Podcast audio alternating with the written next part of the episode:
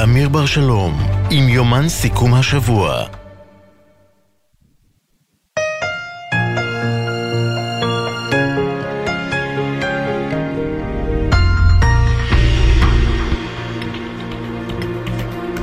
צה"ל, כמו בכל uh, חמישי, אנחנו מתארחים uh, בבסיס אחר, פוגשים לוחמים uh, ולוחמות. הפעם אנחנו במפקדת אוגדה 98, אמיר בר שלום, שמתמרנת ממש ברגעים אלה בח'אן יונס. שלום, רן. כן, אכן, אנחנו נמצאים למעשה יחד עם האוגדה שנמצאת עכשיו בלב ליבה של הלחימה ברצועת עזה. כן. נכון, אנחנו מדברים פה, למעשה זו האוגדה, זו האוגדה היחידה שנשארה מה שנקרא בשלב ב'. כל האחרות נמצאות בשלב ג', אולי ג' מינוס, אבל היא בשלב ב' שכל כולו לחימה בח'אן יונס. בפרק הדיווחים אה, בימים האחרונים על התקדמות אה, במתווה לעסקת אה, חטופים, קלרה מרמן מתראיינת הבוקר אצל אילנה דיין בגלי צה"ל. קלרה חזרה משבי חמאס, בעוד אחיה פרננדו ובן זוגה לואיס עדיין בשבי, נשמע את הדברים. זה פשוט גיהנום. איבוד החופש, היכולת בחירה, אה, לא לדעת אם אוכלים או לא אוכלים, עוד שנייה הורגים אותנו, אחת מוות אמיתית. ואולי יש כן מחיר כבד לשחרור המחבלים, אבל המחיר עוד יותר כבד זה הפקרת החטופים. זה מחיר בגידה.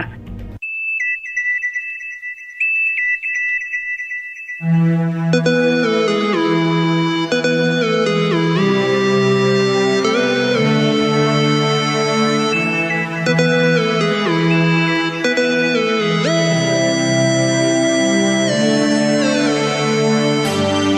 רן יבנאי ואמיר בר שלום, עם יומן סיכום השבוע, עורך ראשי רועי ולד.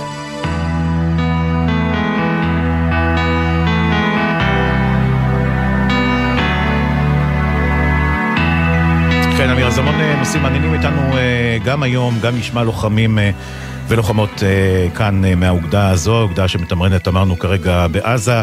יש לנו את כל נושא עליות המחירים הבלתי נסבלות, שבעצם אין חברה לדעתי שלא העלתה מחירים, אה, זאת אומרת יש, אבל החברות הגדולות העלו מחירים, הדלק, החשמל, הכל עולה. אה, וצריך לומר, רן, אה, חלקן, חלק מהעליות האלה ללא סיבה הגיונית, אנחנו בעניין הזה נעסוק, נעסוק כן. בהרחבה. נעסוק בהרחבה, יש לנו גם את הדרמה הזאת סביב עסקת החטופים ואת כל האיומים והלא איומים. בקיצור, המון דברים uh, מעניינים, תישארו כן. איתנו. איך שהפוליטיקה זחלה לנו לתוך העסקה, uh, לתוך העסקה עצמה, אבל... כן, ובדיוק בעניין הזה נמצא איתנו עכשיו כתבנו הפוליטי יובל שגב, שלום יובל. שלום חברים, ערב טוב. אז יובל, תנסה לעשות לנו קצת סדר אחרי אתמול. אתמול אנחנו אה, אה, רואים את ההצהרה של ראש הממשלה, שלמעשה אומרת, אני לא מסכים כמעט לשום אה, אה, דבר. דבר. זה, זה, לא, זה לא מדויק, לא, לא מדויק. אומר, לא, אני לא מוכן... שזה, ל... אני חושב שזה... לא, לא, לא, אני אדייק את זה, לא, לא. מבחינת ההגינות. למעשה, אה, ראש הממשלה אתמול בנאום שלו מציב תנאים מוקדמים, לא יהיו, לא יהיו אלפים, לא תופסק אה, לחימה, ולמעשה הוא מציב כאן הייתי אומר, קווים אדומים, שהשאלה אם הם לא, מס... לא מסכנים את העסקה. אבל זה דברים שאנחנו כבר יודעים, זה דברים שכבר... אה... נכון, יובל? זהו, אני רוצה להסתכל על זה דווקא, מה, דווקא מהזווית השנייה, שראש הממשלה אומר את המובן מאליו, ולכן לא ברור למה הוא אומר את זה. אתם אה, מבינים לאן אני אה, אה, חותר אולי. כן. זאת אומרת, אף אחד לא חושב ואף אחד לא דיבר, גם מבין הבכירים הישראלים, על זה שתהיה עסקה שישוחררו בה עכשיו 4,000 מחבלים תמורת 30 או 40 חטופים, כמו שדובר בחלק מהדיווחים בתחילת השבוע. זה לא היה על השולחן. אז כשנתניהו אומר, אני לא אשחרר אלפי מחבלים, אף אחד לא תכנן לשחרר אלפי מחבלים. וכשנתניהו אומר, אני לא אסיים את הלחימה באופן מלא, אף אחד לא תכנן לסיים את הלחימה באופן מלא בשלב הזה. ולכן ההתנהלות הזו באמת אה, מעוררת אה, תהיות, וזה גם מה שסיפרנו פה מוקדם יותר על אותם בכירים בממשלה שתוהים ומעבירים ביקורת על ההתנהלות הזו כן. אה, של אתה מצטט, ראש נכון, אתה משוחח, רגע, לא, בעניין הזה זה חשוב מאוד שנדגיש, אתה משוחח היום עם גורם בכיר בקואליציה, שלמעשה... בין הדברים מותח ביקורת קשה מאוד על הדברים שאמר אתמול ראש הממשלה. כן, שבעיקר uh, מביע תמיהה או פליאה נוכח ההתנהלות שלו, כי הוא אומר אותו uh, שר בכיר, הוא אומר, על מה, על מה נתניהו בעצם בא ומלין ומספר למשפחות החטופים שכשהשיח על העסקה מקבל פומביות, אז זה פוגע בסיכויים של העסקה, ואז הוא בעצמו יוצר את השיח בכך שהוא כל פעם מוציא הודעות לתקשורת בנוגע לעסקה. הרי ברור לכל בר דעת שאם ראש ממשלה מתייחס לעסקת חטופים, התקשורת תתעסק בזה, והעיסוק והנושא יחזרו לסדר היום התקשורתי באופן משמעותי יותר, ולכן לא ברור למה הוא מלין על זה שזה נמצא בסדר היום. זה אחד.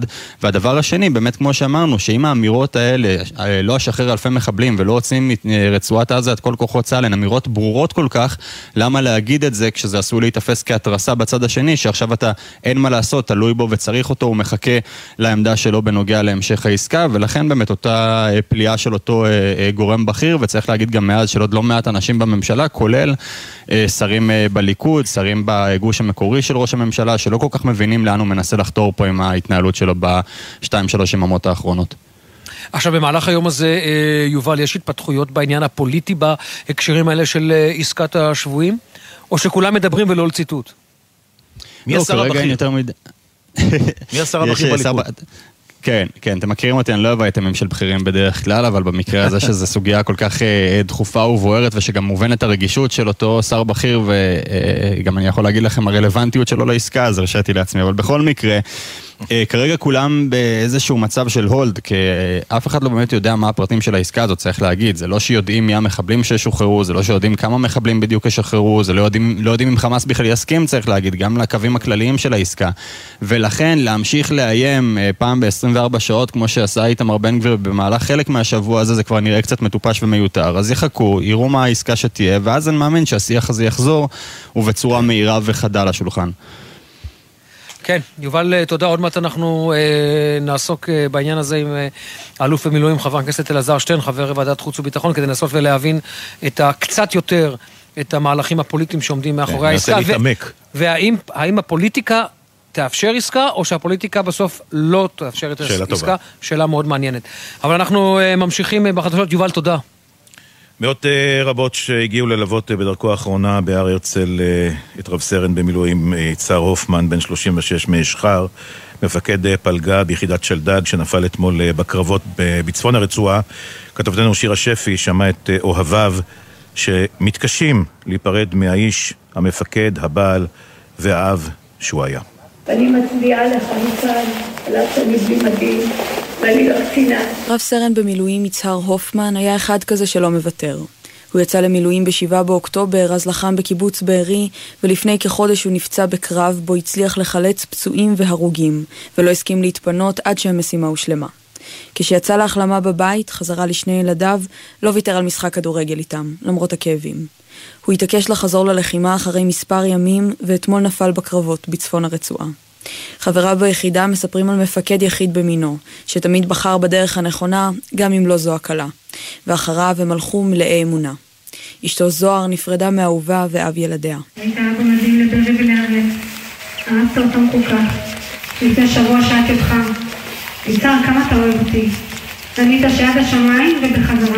ושוב בחזרה. יפה שלי, אני מתגעגעת אליך בטירוף. ואוהבת אותך עד השמיים ובחזרה, אחיו אלעד נזכר בהתלבטויות של יצהר לגבי יציאה לקצונה.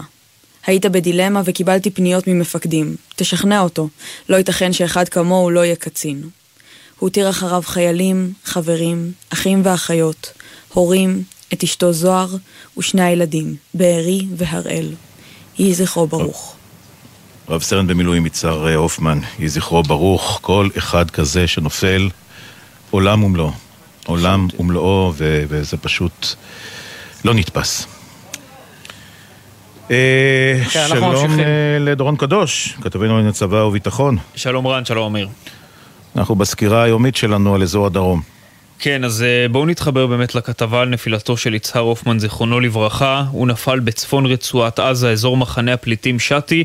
אז כמה מילים על מה שקורה שם בהתקפה הזו. צה"ל כרגע נמצא בהתקפה על שני יעדים של חמאס, שמוגדרים יעדים אסטרטגיים בצפון הרצועה. הם חווים במקום הזה הלוחמים התנגדות עזה מצד מחבלים, ולא סתם. ההערכה היא שחמאס מבין מה צה"ל מנסה לתקוף ולאן הוא מנסה להגיע, ולכן חמאס גם מנסה להגן על היעדים האלה ככל יכולתו בכוחות שעוד נותרו לו בצפון הרצועה, ולכן אנחנו גם רואים הרבה מאוד התקלויות. אה, יש יותר מ-100 מחבלים שחוסלו רק ביומיים האחרונים באזור הזה בדיוק שהכוחות פועלים בו. צריך להגיד, אלה מקומות שצה"ל לא הגיע אליהם עד עכשיו בגלל סדר עדיפויות. זאת אומרת, יש כאן שני יעדים אסטרטגיים, כמו שאמרתי, שצה"ל לא פשט עליהם, לא כבש אותם, למרות שכבר הושגה שליטה מבצעית לכאורה בכל אזור צפון הרצועה, מאחר שהמקומות האלה היו מוכרים, אבל העדיפו לטפל במקומות אחרים, ועכשיו מה שצה"ל עושה זה למעשה לחזור לצפון הרצועה וללכת לכל אותם מקומות חשובים שלא הספיקו להגיע אליהם בסיבוב הקודם. אגב, יש גם יעדים נוספים רבים וחשובים שעוד יותקפו בהמשך הדרך. אז במקרה הזה אנחנו מדברים על חטיבה 401 שעושה את ההתקפה הזו בשיתוף פעולה עם כוחות של שלדג. אגב, החטיבה נכנסה מאזור הגבול בצפון הרצועה להגיע למרחק של בערך עשרה קילומטר, שזה האזור שבו היא מתקיפה כרגע, לקח לכוחות החטיבה 6 שעות בלבד. צה"ל העריך אגב שזה ייקח 12 שעות לכוחות להגיע לשם, זה לקח חצי מהזמן. אני חושב שהנתון הזה מלמד לא מעט על חופש הפעולה הגבוה שנוצר בצפון הרצועה ועל המציאות האחרת שצה"ל מתמודד איתה כרגע באזור הזה. אגב, בדרך כמעט ולא הייתה התנגדות של מחבלים, למעט אותו אירוע מצער של צלף שהצליח כן. לפגוע כן. ביצהר הופמן זיכרונו לברכה, ומה שיקרה בצפון הרצועה זה שקצב המבצעים הגבוה של צה"ל יימשך, כשהמשימה שהוגדרה כרגע היא לבצע קצב מבצעים, שהקצב יהיה גבוה יותר מקצב ההתאוששות של חמאס באזור הזה. תודה, דורון. אנחנו עכשיו צפונה, מהדרום לצפון. הדר גיצ'יס כתבנו בצפון, שלום. שלום, ערב טוב. אז היום אה, למעשה אנחנו רואים שוב את התמהיל הקבוע, צריך לומר, גם אה, טילי נ"ט, גם רקטות. נכון מאוד, אה, זה החל אה, בירי של אה, נ"ט, ראינו זאת בחרמון, שני טילי נ"ט ששוגרו לשם ללא נפגעים, ללא גרימת נזק, אחר כך גם ירי רקטות לעבר מטולה, שלושה שיגורים למרחב הזה עם נזק קל ללא נפגעים. אזעקות נשמעו היום בקריית שמונה. לראשונה זה מספר ימים, ואכן זוהתה נפילה. בשטח פתוח במרחב העיר, גם במרגליות זוהה לשם שיגור נוסף, ובצה"ל המשיכו לתקוף יעדים של ארגון חיזבאללה בדרום לבנון, כלומר משמרים את המשוואה בדיוק כמו שהיא, כל יום אנחנו רואים זאת בעצימות אה, מעט אה, שונה, אבל הנה עוד יום קרב אה, בגבול הצפון, כאשר ישנם כל מיני שינויים טקטיים כדי למזער פגיעה, אנחנו רואים ביומיים האחרונים תנועה של אה, כוחות צה"ל, כלומר זזים מתוך היישובים, גם בגליל העליון, גם בגזרה המערבית, לאזורים אחרים כדי להימנע אה, משהייה בתוך אה, אזורים מיושבים, כמו מנרה, כמו אה, שתולה אה, ויישובים אה, דומים. המטרה היא, אמיר, אה, למנוע פגיעה. אנחנו רואים כל הזמן את ירי הנ"ט לעבר בתים אה, פרטיים בכינון ישיר, רק אתמול אה, זה קרה, וכך גם בחודש האחרון לא מעט אירועים מן הסוג הזה. אז בצה"ל משנים כיוון, לפחות אה, בכל הנוגע אה, בטקטיקה והנוכחות של אה, הכוחות אה, בשטח, האם זה ישפיע על אה, ירי הנ"ט? זה סימן שאלה גדול. כן, אנחנו נמשיך כמובן לעקוב גם מכאן בגזרה שלך. תודה רבה, אדר. בחסות זאפ המזמינה אתכם ל Happy Friday. מהיום, כל יום שישי מבצע אחר באתר זאפ. אז מחכים לכם בכל שישי ב Happy Friday בזאפ. כפוף לתקנון. אנחנו עכשיו אומרים אה, שלום וערב טוב לאלי שטיבי, אביו של עידן שטיבי שחטוף בעזה. ערב טוב. אה, קודם כל, אלי, אה, שלומך? אני שואל שלומך כי אתה עדיין בשביתת רעב? לא, אני כבר לא בשביתת רעב. עשו עליי בשבת, לא הרגשתי טוב, והרופאים שהיו איתי עשו עליי להמשיך. ובסדר, אז אה, איכשהו אה, עצרנו, אבל קיבלתי את מבוקשי. הייתה לי פגישה, כמו שרציתי, ו... ואנחנו ממשיכים הלאה. הפגישה, אתה מדבר, פגישה זה ראש... אה, פגישה, אתה אומר, זה פגישה עם ראש הממשלה. כן, כן. ומה היה בפגישה הזו? הוא אמר דברים שהניחו את דעתך? האמת היא שהפגישה הייתה כבר לפני שבוע וחצי, אנחנו חיים מ... לא מיום ליום, משעה לשעה. לא, לא, לכן שאלתי, אני יודע שהפגישה הזו הייתה לפני עשרה ימים, אבל לכן שאלתי. כן, אני יצאתי מרוצה, אז לא היה תוכנית, לא ידענו אם יש אה, עסקה או אין עסקה על השולחן, וזה מה שהיה חשוב לי לדעת. האם יש עסקה, אז בואו נלך עליה. אם אין עסקה, אז בואו נייצר אותה. זה. זה הדרך שרציתי למצוא. ואתה יצאת, כן. יצאת נגד המתווה שדווח עליו, שמדווח עליו בעצם בימים האחרונים גם, ואמרת זה לא עסקה אלא פשוט כניעה. כן, לא בדיוק, לא בדיוק כניעה. אני, אני עוד פעם, אני מדבר על עסקה שהיא לא יכולה לא לכלול את כל 136 החטופים. אה, פשוט אין סיכוי למשהו כזה. אני, אני אומר בעצמי, יש מצב שאנחנו נצא ונשכב על, ה, על הכביש ולא ניתן, לא ניתן לזה לקרות, כי אנחנו, אותה פעימה אחת תגרום למוות בפעימה השנייה.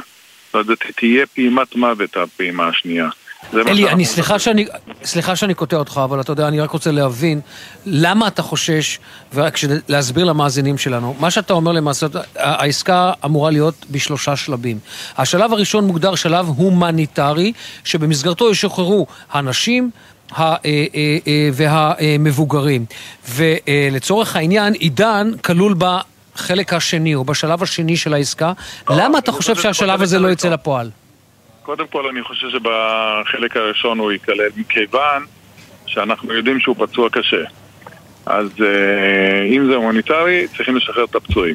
זה אחד.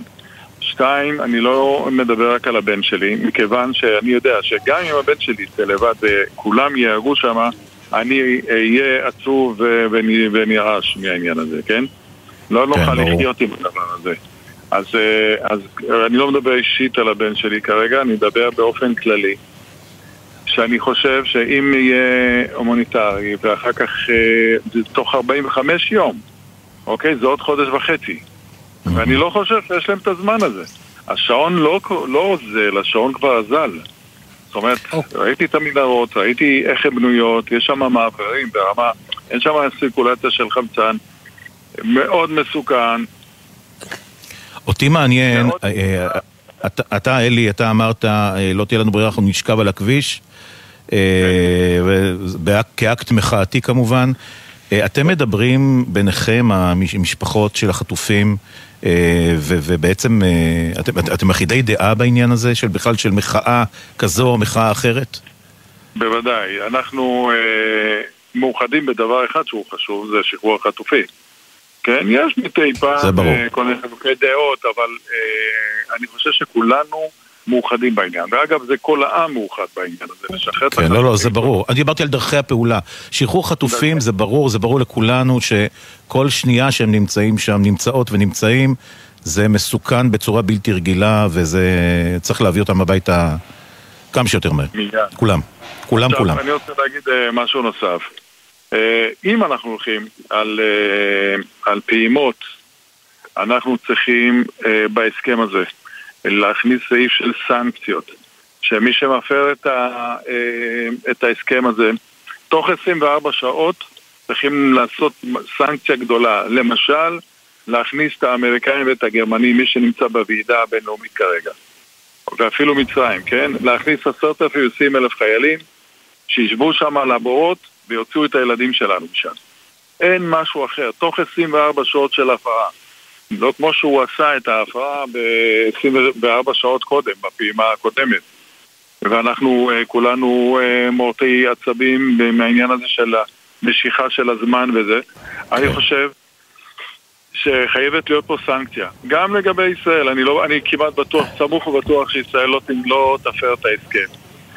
ואני אומר שחייבת, אני אומר את זה פה, אני תכף עולה עולה לאולפן, ואני אומר לכם, זה הדבר היחיד שאם, שאנחנו אולי נסכים לעשות uh, בפעימות את העסקה הזאת, ואני, כשהם מדברים על, על 45 יום, אני מקבל חלחלה. אני חושב, לחשוב שהבן שלי יהיה עוד חודש וחצי שם, אני לא יודע מה, אה, מה, הוא, מה יחזור לי בעצם. כן, טוב, זה... תשמע, אנחנו מנסים לחזק אותך כמובן אה, מכאן, אני לא מתאר לעצמי בכלל מה עובר עליך כל דקה, כל שנייה, בטח בלילה ובטח גם ביום. אה, אנחנו... אלי שטיבי. אלי, אבא תודה. של עידן שטיבי. אני רוצה כן, להגיד עוד משהו. אה, כשאני עולה לאופן, אני מדבר עכשיו על אחדות. האחדות הזאת תהיה מיידית. אני רוצה שליברמן ולפיד ייכנסו לממשלה.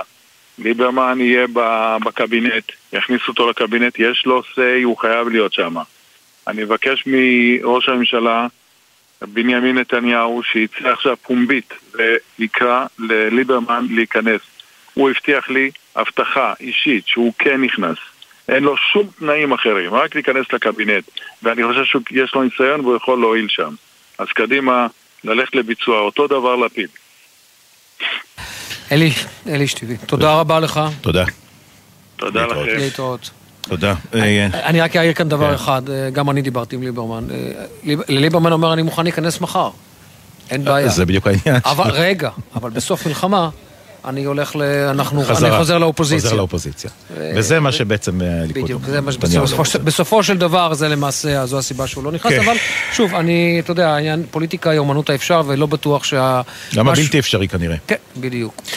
טוב, שלום וערב טוב לאלוף משנה במילואים ארז, מפקד מכלול.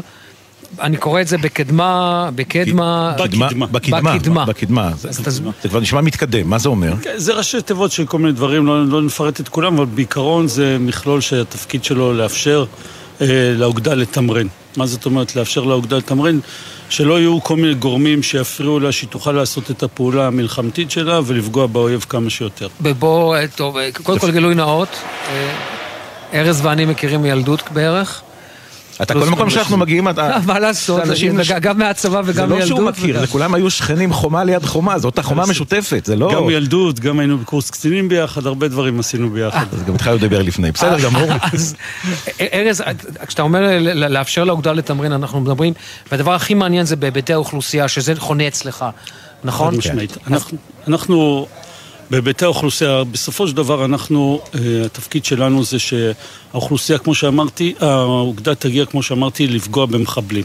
האוכלוסייה נמצאת במרחב. האוכלוסייה הייתה, הכרנו את רצועת עזה עם הצפיפות שהיה בה, ואנחנו צריכים להפריד את הבלתי מעורבים מהמעורבים, והפעולה הזאת היא פעולה מאוד מאוד מורכבת ומסובכת. אנחנו צריכים להזהיר אותם, להניע אותם לאזורים בטוחים, לאפשר להם להגיע למקומות שבהם הם לא ייפגעו.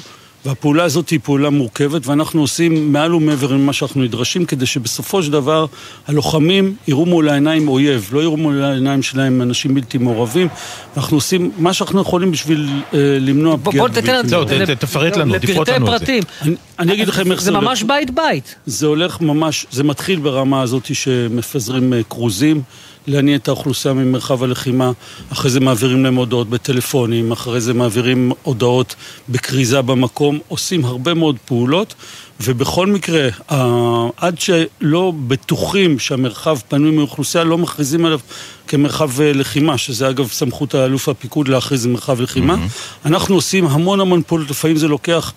כמה ימים טובים עד שהאוכלוסייה מתפנה. אבל איך ניתן לוודא את זה? איך ניתן לוודא את זה שכל האוכלוסייה? אנחנו מעלים חוזי, סורקים את האזור, בודקים. אם אנחנו רואים, אם יש ספק הכי קטן, האזור לא מפונה, וגם המחסות, אם יש ספק הכי קטן, למרות שיש לפעמים לחץ מהכוחות, תנו לנו, תאפשרו לנו להתקדם, אנחנו עוצרים, לא, האזור הזה יש בו עדיין אזרחים, אבל אותי, אותי מה שמעניין, הרי אתה יודע, הם, הם ה... לא, זה מילים שאני לא רוצה להגיד ברדיו, לא משנה, המחבלים, הם מתמאים הרי באוכלוסייה, ולפעמים באמת באותו בית יכול להיות, אה, אה, לא יודע מה, שני אחים או שלושה אחים שאתם אומרים שהם אוכלוסייה אזרחית, בסוף זה בעצם שלושה נוח'בות, שלוש נוח'בות. תראה, קודם, קודם כל אנחנו אה, הכרזנו על המקום כמרחב לחימה. אז מי ששם, נתנו, את הצ'אנס. נתנו להם את ההזדמנות אה, לצאת. זה לא שאנחנו לא מוצאים לפעמים אזרחים בלתי מעורבים, ואז גם כן הכוחות אה, אה, צריכים לדעת להפעיל שיקול דעת, כן. ולא לפגוע, ואני יכול להגיד שבכל מצב שבו נפגע, אה, נפגעים אנשים בלתי מעורבים, אז הנושאים האלה מתוחקרים, היו אירועים שהגיעו עד למפקד האוגדה והוא תחקר. ואנחנו כל הזמן מדגישים לקוחות, אנחנו שומרים על הערכים שלנו בשבילנו. זה לא בשביל, בשביל האוכלוסייה, בשביל שאנחנו, אנחנו צבא עם ערכים, אנחנו לא פוגעים באנשים שהם... לא נאבד שם צלם אנוש וכל מיני. אני חייב לקחת אותך רגע לאישי, כן. זה חתיכת אחריות על הכתפיים שאתה נותן... חד משמעית. כי אתה נותן לפחות, לצורך העניין, אור ירוק לפתוח באש. אנחנו, אנחנו עושים המון. אנחנו משקיעים המון המון זמן, המון המון אנרגיה. אני באופן אישי אה, עזבתי הרבה זמן בעבודה, כמעט ולא ראו אותי. נאמר אה, רגע, נאמר באזרחות אתה מנכ"ל אני חברה. אני מנכ"ל של חברה, ש... חברה יצרנית ש... שעובדת ו... וצריכה אותי שמה, אבל אה, פה בתפקיד השקעתי הרבה מאוד זמן עם הרבה מאוד לחץ, באמת לוודא שאנחנו עושים את הפעולות בצורה הכי נכונה, בסופו של דבר שכשאנחנו אה, מעבירים את המידע לאלוף, הוא מכריז על מרחב כמרחב לחימה, באמת זה מרחב לחימה. תראה, אה, אה, ארז כאן הוא לא נכנס לפרטים, אבל היה לנו שיחה מקדימה לפני כמה שבועות. זה, ואם תוכל להיכנס עד כמה שאפשר כן בעניין הזה, של כולל להכניס לצורך העניין לא רק מטוסים שמצלמים אליהם, אלא אפילו רחפנים לבדוק את הרחובות ולהסתכל... ראיתי, ראיתי, זאת אומרת, סרטון שפורסם, לא זה, שיש רחפן כורז, כן. בערבית, פשוט נע בסמטאות. וכורז בערבית. אנחנו גם מפעילים רחפנים וגם כורזים וגם יש אה, מערכות כריזה שנמצאות אה, בשטח, הכל באמת אה, לדחוק את האוכלוסייה ממרחב הלחימה ולאפשר לנו לפעול ולהפעיל את האש בצורה הכי טובה שיכולה להיות. אתה יודע, אני חייב לומר, אה, אנחנו יושבים כמובן עם אוגדה 98, אוגדה 98 מתמרנת בעזה, לפני שבועיים, פתאום בבת אחת מקיפה את מחנה הפליטים של ח'אן יונס בלי להוציא את האוכלוסייה, ורק אחר כך, אחרי שהיא מקיפה אותו, מוציאה את האוכלוסייה, מה שזו פעולה שלא ראינו קודם לכן מתחילת נכון. הלחימה. עד כמה זה היה מורכב מבחינתכם? זה מחייב שיטות פעולה שונות, אני לא אכנס אה, לפרטים. אבל אז אני, אומר, מחייב... אני אומר את זה כי האחריות עליך היא הרבה יותר גדולה נכון, עכשיו. נכון, אבל הדברים האלה הם אה, נידונו קודם, הכל סומן, ידענו בדיוק איפה יש את הבתי חולים, איפה יש את המרכזים, איפה יש את המחסות. אה, והפעולה במקרים האלה, במצבים האלה שבהם אנחנו מתמרנים בנוכחות אוכלוסייה היא עושה את זה לאירוע הרבה הרבה הרבה יותר מסובך, ואז מפעילים אמצעים מאוד מאוד מדויקים רק למטרות שאושרו מראש, רק על דברים שנבחנו מראש, ואין פה אה, ירי אה, אה, ללא הבחנה. רציתי כן. לשאול אותך, אבל למרות, למרות כל האמצעים שאתם מפעילים, יכול להיווצר מצב באמת, ש... אני רוצה לשאול אם זה קרה לכם. האם קרה מצב ש... התחלתם להילחם, הבנתם שפתאום יש אזרחים באמת באיזשהו בית, ילדים שהתחבאו מתחת לאיזה ספה או משהו כזה, ומצאתם? היו כאלה גם? חד משמעית, היו כמה אירועים שבהם מצאו אנשים. לצערי הרב, מצאו אה, אנשים שננטשו מאחור. זאת אומרת, לא אנשים שרצו, ווא. היו משפחה, משפחה אחת שבה אה, היו כמה ילדים אה, עם, עם כל מיני... אה, תסמונת דאון ודברים כאלה, והאימא עיוורת, והיא פשוט ננטשו מאחורה. מה אתה אומר? ואז זה אירוע שלם של לפנות אותם מהמרחב, להביא, להחביר אותם לאמבולנס אה, פלסטיני ולהוציא. והיו זקנים לא מעט זקנים. איך עושים את זה מבחינה לוגיסטית? יש לנו בתוך המכלול, אה, יש לנו צוות שהוא אה, של המנת"ק, של המת"ק, שהוא עושה את התיאום מול... מת"ק, כלומר זה מנהלת התיאום, שהיא זו שבאמת עושה את כן. התיאום עם גורמי ההצלה הפלסטינים במידה וצריך את העזרה. יש לנו נציג שיושב יחד איתנו, מתאמים נקודה שבה האמבולנס מגיע, מביאים אליו את אותה משפחה, זקן, זקנה, היו לנו הרבה מאוד אירועים כאלה, מביאים את אותה משפחה, מחבירים אותם לאמבולנס, וואי, זה ממש מסוכן, כי אני חושב של... אתה יודע, באמבולנס כזה, אמיר, פתאום, לא יודע מה, באמצע הדרך עצרו אותו, נכנסו בינתיים מחבלי אה, חמאס. והחליפו את הנהג ואת הזה, והם באים דוהרים לעבר הכוח. קודם כל יש פקודה חד משמעית שלא פוגעים באמבולנסים בשום מקרה. ברור.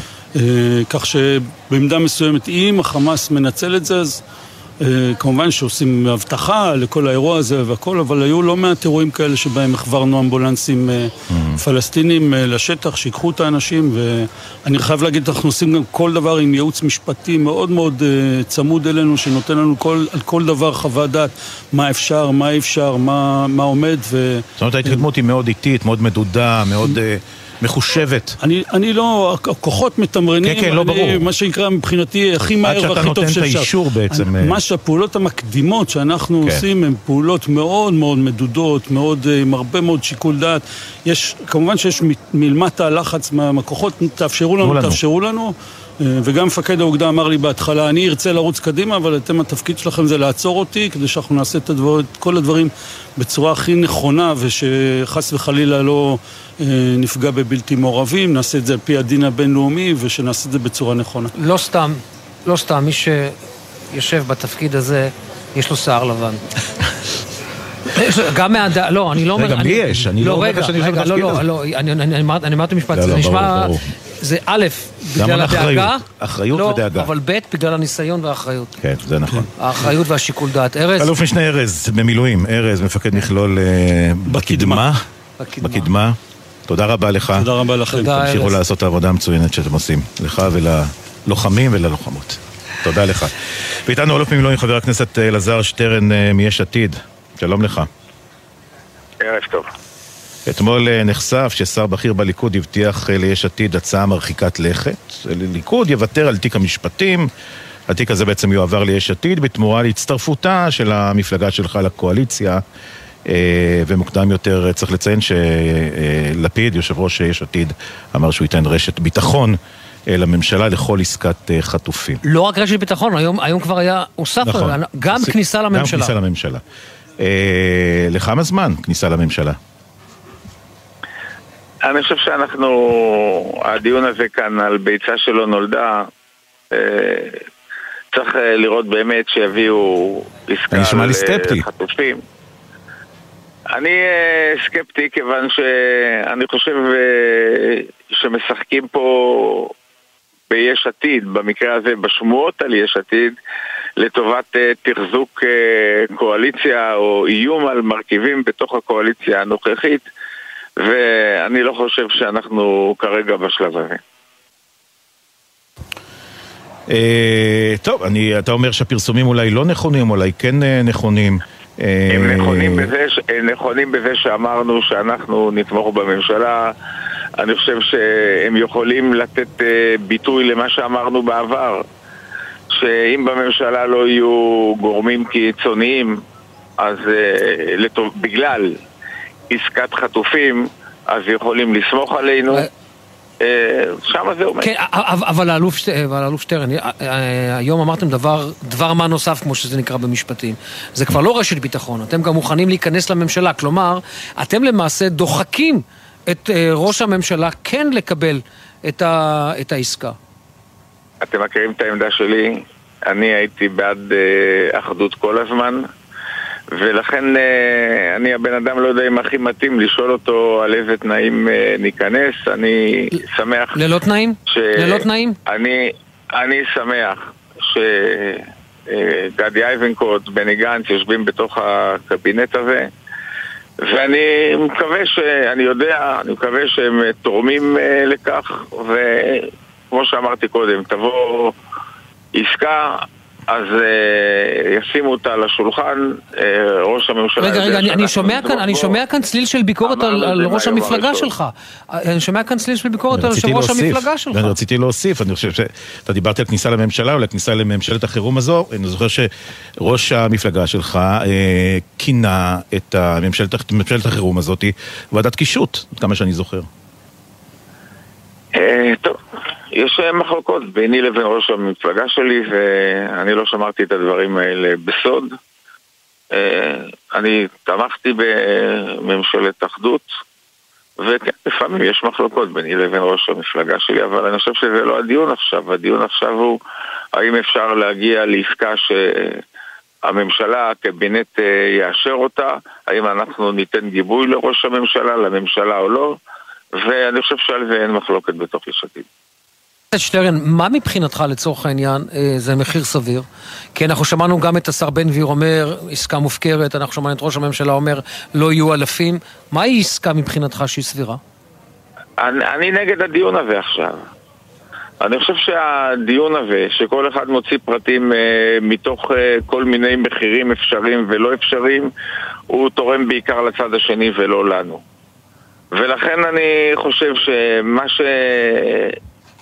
יובילו אה, הקבינט עם ראש השב"כ ועם ראש המוסד אה, ועם אה, מי שמנהל את העניינים האלה מטעם אה, מדינת ישראל אה, אנחנו ניתן לזה גיבוי. ואני חושב שלהיכנס לסוגיית המחיר כמה עבור אה, כל אחד אני חושב שהדברים מאוד ברורים. אנחנו נגד אה, הפסקת המלחמה. לפני שהושגו לא רק מטרה אחת שלה נכון שיש מתח בין אה, מטרות המלחמה, אבל אה, זה כרגע לא במקום שנדון בתקשורת איזה מחיר הוא סביר ואיזה מחיר הוא לא סביר. זה מעולם לא תרם למדינת ישראל, ו... אז איך אתה מסביר את הדברים של ראש הממשלה אתמול? תראה, אני לא מבקש ממך להסביר את השר בן גביר. בסדר, די ברור. השאלה היא איך אתה מסביר את הדברים של ראש הממשלה אתמול, בנאום המאוד מאוד אה, ברור שלו, שאומר לא הפסקת לחימה, לא אלפים, רק ניצחון. אה, הוא ראש הממשלה, הוא אמור לחתום על העסקה. אבל אנחנו כולנו יודעים שיש משא ומתן שמתנהל. וגם ראש הממשלה, מה שהוא אומר, אומר בתוך המשא ומתן. זה שצריך להגיע לניצחון... אתה חושב שזה אחראי? לא, לא, אני שואל אותך... שטרן, אני חושב, שואל אותך, האם זה אחראי מבחינת ראש הממשלה לומר את הדברים האלה אתמול תוך כדי משא ומתן, בעיניך? דברים לא מובנים מאליהם, כן? בתוך, פרט, בתוך פרטי המשא ומתן, אני, יש לי הרבה ציונים רעים לתת לראש הממשלה על הרבה אמירות שלו ב... בתקופה הזאת, בתקופה הזאת של המלחמה, אה, בתקציב הזה שאנחנו נכנסים אליו אה, לדון בשבוע הבא. אה, לא חסר לי ביקורת על ראש הממשלה. הלוואי והוא היה מתנהג באותה אחריות שמתנהגים הלוחמים שלנו והמפקדים שלנו והשב"כ, וגם אנחנו דרך אגב באופוזיציה. ברצון באמת לשמור על אחדות ככל האפשר. לצערי הרב הממשלה פועלת לא באותה רוח, מדברת באותה מילים אבל לא פועלת אה, באותה רוח. אה, דרך אגב, התקציב שיניחו השבוע על הכנסת גם הוא לא משקף באמת את אה, רוח האחדות והוויתור שאנחנו רוצים לראות. זה לא בא לידי ביטוי גם בכינוס הוועדה לבחירת שופטים, בהרבה דברים זה לא כן. לא בא לידי ביטוי. ראש טוב, הממשלה אני... יכול אה, לבטא את הביחד ננצח בהרבה דרכים, אני מקווה שהוא יעשה את זה, זה לא מאוחר. אלעזר שטרן, אני רוצה להספיק איתך עוד שאלה. אה, מדברים עכשיו אה, בעצם על ההקדמה של הגיוס אה, לשינשינים, לבני המכינות, ויש כן. ביקורת לכאן ולכאן. מה, מה, מה עמדתך בעניין הזה? יש גם, לפני שאתה עונה, יש גם ביקורת על החלוקה. כן. שהרבה פחות הסדר, בדיוק, הרבה פחות ישיבות הסדר, יותר שנת שירות. תראו, אני אגיד שני דברים. הוויכוח הוא בתוך טובי הלוחמים וטובי הנוער שלנו. אני היום קיימתי דיון בוועדה שאני עומד בראשה, ועדת משנה לכוח אדם בוועדת חוץ וביטחון. Uh, הייתה שם, בתוך הוועדה הזה היה uh, הסכמה כללית. שמסביב לשולחן, זה לא משנה אם זה ישיבות הסדר, זה שנות השירות, זה המחידות הקדם צבאיות, זה בסוף הישיבות הציוניות uh, הגבוהות, זה אנשים שנושאים בנטל, אתם יכולים לראות את זה גם ברשימות הנופלים. ויש uh, ציבור שהוא בכלל לא מבין על מה אנחנו מדברים, אני אומר את זה בכאב גדול, שלא משרת ולא נמצא מתחת, באמת מתחת לאלונקה הזאת. אני חושב שמערכת הביטחון צריכה להתאמץ יותר והיא יכולה, הצענו היום כל מיני הצעות. מה זאת אומרת? רגע, למה. למה? לגייס חרדים בהליך מהיר? לא, גיוס החרדים, אלא? לצערי הרב, המערכת הפוליטית כופה את זה על מערכת הביטחון, את הפטור הגורף הזה. אני יכול לקרוא עכשיו לחרדים לא, אז מה הפתרון? אז מה הפתרון שהצעת? אני יכול לתת לכם דוגמאות, יותר uh, חודשי uh, קבע, uh, לדוגמה, למצות יותר את הפונציאל שמשוחרר ממילא, להציע ללוחמים שנמצאים שם להישאר יותר עם כל מיני uh, תנאים בגלל שהם מבינים את המשימה. לקצר הכשרות, אולי מעבר למה שקיצרו. יש כל מיני דברים כן, אבל כל מה שאתה אומר צריך להיות צבוע תקציבית, זה, לא, זה צבוע תקציבית? זה לא. לא, נכון? יפה, נכון, אתה יודע, הביטחון, נכון, זה, זה בערך כמו להציע שלום עולמי. ממשלה, ממשלה, ממשלה שיודעת לתת מיליארדים לגופים שלא משרתים את המדינה הזאת ולא נושאים בנטל המלחמה הזאת ואפילו לעיתים פועלים נגדה. בוודאי שיכולה לקחת, אם אין לה עודפים, אז חלק מהכספים האלה, ולהשקיע במציאת הפתרון, איך אותם אנשים של שנות שירות, של ישיבות ההסדר, של אה, אה, המכינות הקדם צבאיות, אה, יוכלו בשקט להשלים את מסלולי ההכשרה והתרומה שלהם. Okay. אוקיי. זה האנשים שדרך אגב בשנה הזאת מחזיקים את המפונים, תורמים בשכונות, הם עושים פעולות חברתיות שגם הם חלק מהמאבק שכולנו okay. כן. נמצאים בתוכם, וזה באמת מיטב הנוער שיש לנו. אלוף במילואים חבר הכנסת אלעזר אה, שטרן, יש עתיד, תודה רבה לך. תודה שטרן. תודה גם לכם, שנדע יחד ימים יפים יותר, ונדע. אמן, ואמן. אמן, אמן. אנחנו יוצאים ל... עדכון חצי. כן, נחזור מיד. אתם מאזינים לגלי צה"ל. זו שנה של מלחמה על הבית. זו שנה של גבורה. על ביטוייה השונים. את טקס הדלקת המשואות בליל יום העצמאות ה-76 למדינת ישראל נציין הפעם בסימן גבורה ישראלית. גבורה של מי שגילו אומץ לב נדיר. גבורה של מי שהפגינו נחישות ועוצמה אל מול התופת, הרוע והסכנה. גבורה שהיא השראה לכולנו. המליצו והשפיעו על בחירת מסיעות המשואות ומסיעי המשואות בסימן גבורה ישראלית. פרטים באתר המערך לטקסים ולאירועים ממלכתיים. בעת הזאת כולנו זקוקים לרוח. שלום, כניר ברוידה, מנכ"ל בינה. הבית של היהדות הישראלית. אנחנו שמחים להזמינכם להשתתף במגוון הפעילויות שלנו, לשאוב כוח והשראה מהאושר של התרבות היהודית והישראלית. אירועים קהילתיים בבתי בינה ברחבי ארצנו, שנת מצווה קבוצתית, מופעים וסדנאות לבתי הספר במסגרת הגפן, מפגשים והפעלות למשפחות המפונים. בנוסף, מחכים לכם באתר בינה גם ערכות העשרה, מאמרים ומערכי שיעור רבים. נתראה בבינה. עמיתי מועדון חבר, דגמי יונדאי 2024 מבית קולמוביל, בהטבות ייחודיות השמורות רק לכם, עד 23 בפברואר. לפרטים, כוכבית 3805, או באתר מועדון חבר, בתקווה לימים שקטים יותר. זה הכל בשבילך, זה הכל בשבילך, חבר. גלי צה"ל פה איתכם גם בסוף השבוע. מחר, ב-8 בבוקר, משה שלונסקי מארח את האלוף במילואים יפתח רון טל. ב-9, יואב גינאי ב"מה יהיה בתרבות". ומהצהריים ועד הלילה, אודיה ונתן, אהוד בנאי, יהורם גאון, דוד פרץ, ציפי גון גרוס וליליאן ברטו, אוגרים כוחות לשבוע חדש. גלי צה"ל פה איתכם, כל מקום, כל הזמן. תודה לכמיליון ושמונה מאות אלף המאזינים והמאזינות שבוחרים בתחנות גלי צה"ל וגלגלצ בכל יום מחדש, והופכים אותנו לתחנות הרדיו המואזנות בישראל. מוזיקה זה...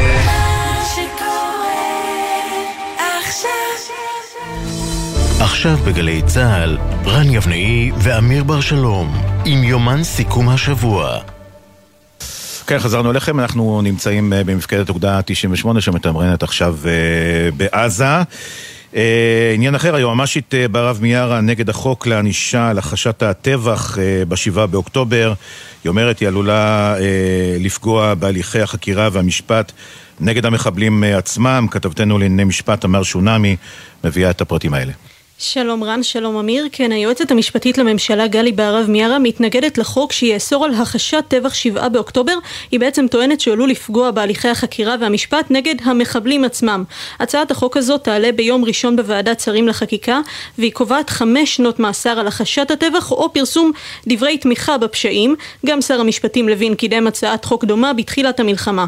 אנחנו מפרסמים היום את חוות הדעת של היועמ"שית ומערך ייעוץ וחקיקה, שמתנגדים בשלב זה לחוק. החוק, החשש שלהם הוא שניהול משפטים נגד מכחישי הטבח ידרוש חשיפת ראיות שישבשו את ההליך המרכזי, ההיסטורי ורב החשיבות נגד המחבלים המרצח... המרצחים עצמם, כך כלשונם, כי בעצם נוצר פה היפוך סדר, העמדה לדין של מכחישי הטבח לפני שנקבע מהו אותו פשע, לפני שהועמדו לדין מבצעי הטבח בעצמם.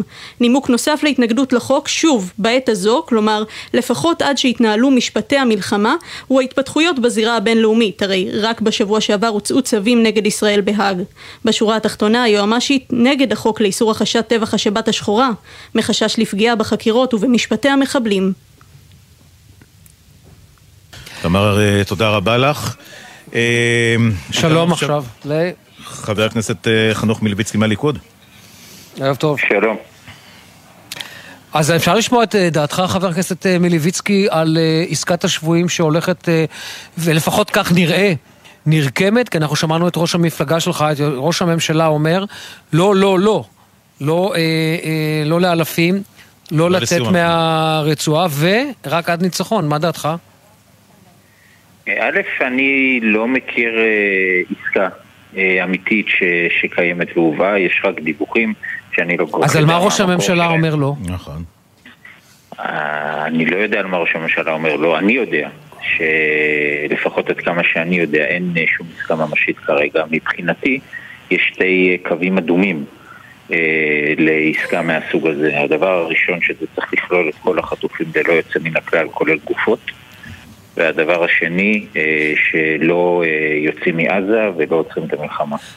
זאת אומרת, הפסקת אש כן, עצירה מוחלטת והתקפלות לא. אז תראה, יש... אוקיי, אני אקח אותה. יושב ראש יש עתיד אה, הצהיר אתמול שסיעתו תיכנס לממשלה, אם יוזזו השרים בן גביר וסמוטריץ' על מנת להתקדם לעסקה להציל חטופים. התגובה שלכם בליכוד הייתה שלפיד דוחף בעצם לסיום המלחמה, על מנת להחזיר את החטופות והחטופים שלנו כמובן, זה חייבים לעשות, אבל אולי גם כדאי להתקדם לבחירות ולסלק את אה, ראש הממשלה. אה, הוצע ליאיר לפיד להיכנס לממשלה ביחד עם בני גנץ, הוא בחר שלא לעשות את זה. הממשלה הזו העבירה עסקת חטופים אה, גם בלי יאיר לפיד. אם תהיה עסקה טובה היא תדע להעביר אותה גם עכשיו בלי יאיר לפיד. אני חושב שנכון שיאיר לפיד ייכנס לממשלה ואולי יתרום אה, במשהו חיובי. כולל שינוי, כולל, ש... כולל שינוי בהרכב הממשלה וחלוקת תיקים מחדש, כמו למשל הזזתו של שר המשפטים יריב לוין? חלוקת תיקים מחדש זה עניין פנים-ממשלתי שצריכה הממשלה להסכים לגביו. אני לא חלק מהממשלה ואני לא שר. אה, אותי זה פחות מטריד ומשנה חלוקת התיקים. לא, מעניין אותי דעתך, מעניינת אותי דעתך. אבל אמיר, תשמע, רגע, אני חייב להגיד, תיק המשפטי, תיק המשפטים, מת, אתה יודע, רפורמה כבר לא איתנו. זה כבר תיק לא... אולי זה הפלומבה על הרפורמה, אבל אני חושב לשמוע את דעתך. אתה תהיה מוכן לחלוקת תיקים מחדש? דעתך, לא, לא כחבר ממשלה, אתה חבר כנסת בליכוד. חלוקת תיקים מחדש היא לא צריכה להיות מחסום בעיניי אם יש כניסה אמיתית לממשלה. להוציא אה, שותפים מהממשלה זה לא נראה לי נכון לעשות. זאת אומרת חלוקת תיקים מחדש כן, לבוא ולהגיד אנחנו מוכנים אם אתם מוציאים את המפלגה הזאת מהמפלגה הזאת, זה לא בא בחשבון. חבר הכנסת מלביצקי, יש שאלה שמעניינת אותי אה, באופן עקרוני. לצורך העניין, אה, בואו רגע נבודד את כל רעשי הרקע ואת כל האמירות הפוליטיות או הלא פוליטיות בהקשרים של עסקה. בהנחה שיש עסקה וראש הממשלה מביא אותה לכנסת, האם אתה חושב שהוא צריך להטיל על זה אה, משמעת סיעתית? מעניין. האם משמעת... אני א', אני לא חושב שזה יגיע לכנסת, אבל בהנחה שזה כן היה מגיע לכנסת, אני חושב שכמו כל דבר חשוב אחר, חייבת להיות משמעת סיעתית. יפה. כלומר, כלומר אה, לצורך העניין, אני, אני בכוונה לקחתי את זה רחוק, כי באמת עסקת שבוי אמורה להיות מאושרת בממשלה, אבל כן. זה עניין אותי, כי לצורך העניין ראש הממשלה יכול לאבד הרבה מאוד תמיכה בתוך המפלגה שלו, mm-hmm. בהנחה שאף אחד מחברי הכנסת לא יכול להשפיע על העסקה, אלא אך ורק לצורך העניין למתוח ביקורת, ולא מעבר לכך. כן. אה, שוב, אני חושב שראש הממשלה הוכיח, אה, למשל במינוי של אהרן ברק להאג, שהוא פחות נכון. אה, רגיש לביקורת מהסוג הזה. אה, בעניינים שהוא חושב שנוגעים לביטחון של מדינת ישראל או יחסים בינלאומיים של מדינת ישראל. הוא עושה מה שהוא חושב שנכון. יחד עם זה, אתה יודע, זה לא ראש ממשלה לבד פה, יש פה קבינט מלחמה שלם. ואם קבינט מלחמה יחליט שעסקה היא טובה, והממשלה גם תחשוב שהיא טובה, אני לא רואה בעיה לאשר אותה בכנסת. למרות שלא צריך, אבל אה, שוב, אין פה באמת הרבה פער. זה לא שיש פה עכשיו אה, איזושהי דרמה ומחלוקת שיש כאלה שבו... לא, יש פער. כן. לא, חבר הכנסת מלביצקי, סליחה, יש פער. אז אתה אומר, העמדה שלך נשמעת באמת מאוד הגיונית. אבל השאלה היא כזו, האם לצורך העניין, בהנחה שראש הממשלה מסונדל פוליטית, להגיע לעסקה, ויש אפשרות לשנות את הרכב הממשלה. אתה בעד, ואתה יודע מה, בוא נגיד למאזינים את ה... נקרא לילד בשמו, להוציא את סמוטריץ' ואת בן גביר, ולהכניס את יש עתיד. ואולי גם את המחנה הממלכתי, את כל המחנה הממלכתי להשאיר בממשלה לתקופה ארוכה, גם אחרי... וליברמן. וליברמן. אז בוא, אז בוא אני אגיד כזה דבר, עוד פעם אני אומר, אני חושב באופן אישי, חנוך, כן? שצריכה להיות ממשלה אחרת במדינת ישראל מבחינת הרכבה, ממשלה רחבה יותר, שמבחינתי יכולים להיות שותפים בה כל המפלגות הציוניות, ושצריכה להיות לה אג'נדה אחרת מממשלת הימין הצרה שהייתה קודם. אג'נדה שמדברת על א', איחוי וריפוי של החברה הישראלית, וכמובן ניהול נושא המלחמה. אלו שתי הדברים שצריכים להתעסק בהם בשנה וחצי, שנתיים הקרובות, ובעיניי נכון לעשות את זה, בעיניי נכון שהמחנה הממלכתי ויש עתיד ייכנסו לממשלה כזו, אם אכן הם מוכנים, אבל שוב, כתנאי מקדמי, לבוא ולהגיד אה, את אלו לא, אה, את אלו לא, כמו שחלק באים ואומרים, אנחנו תחת נתניהו לא נשב, זה בעיניי לא מקובל ולא ראוי. תגיד, מי השר הבכיר בליכוד אה, שהבטיח את מה שהבטיח? איזה שר בכיר הבטיח מה שהבטיח? את, אתמול אה, התפרסם ששר אה, בכיר הבטיח אה, כניסה לממשלה של אה, אה, יש עתיד, ואת תיק המשפטים, אם הם ייכנסו לממשלה.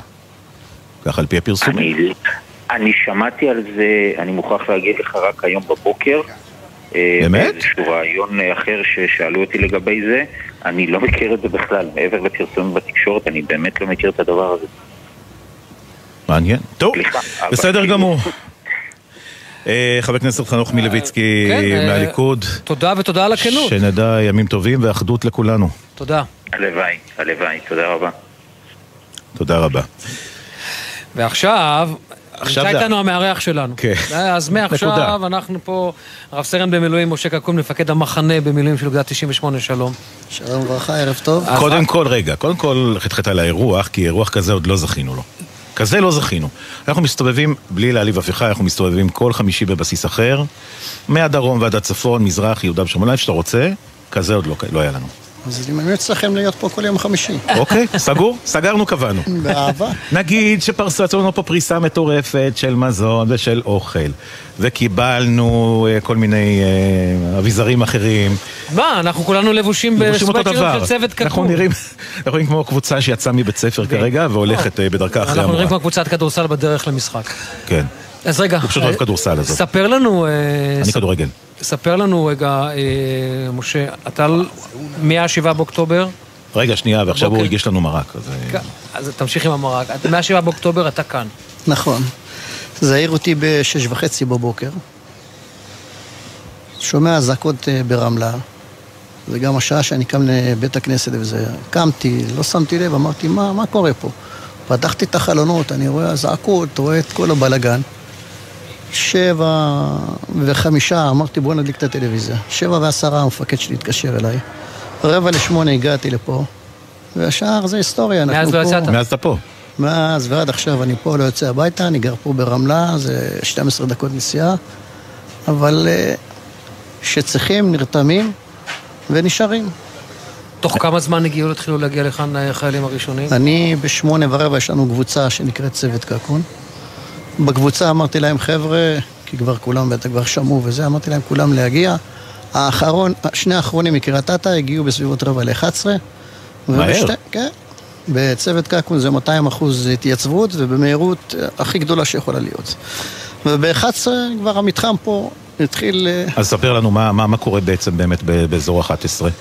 באזור 11 אנחנו יורדים פה למתחם, זה המתחם הלוגיסטי, ו... לא רחוק מפה זה המתחם הפיקודי המבצעי. כן.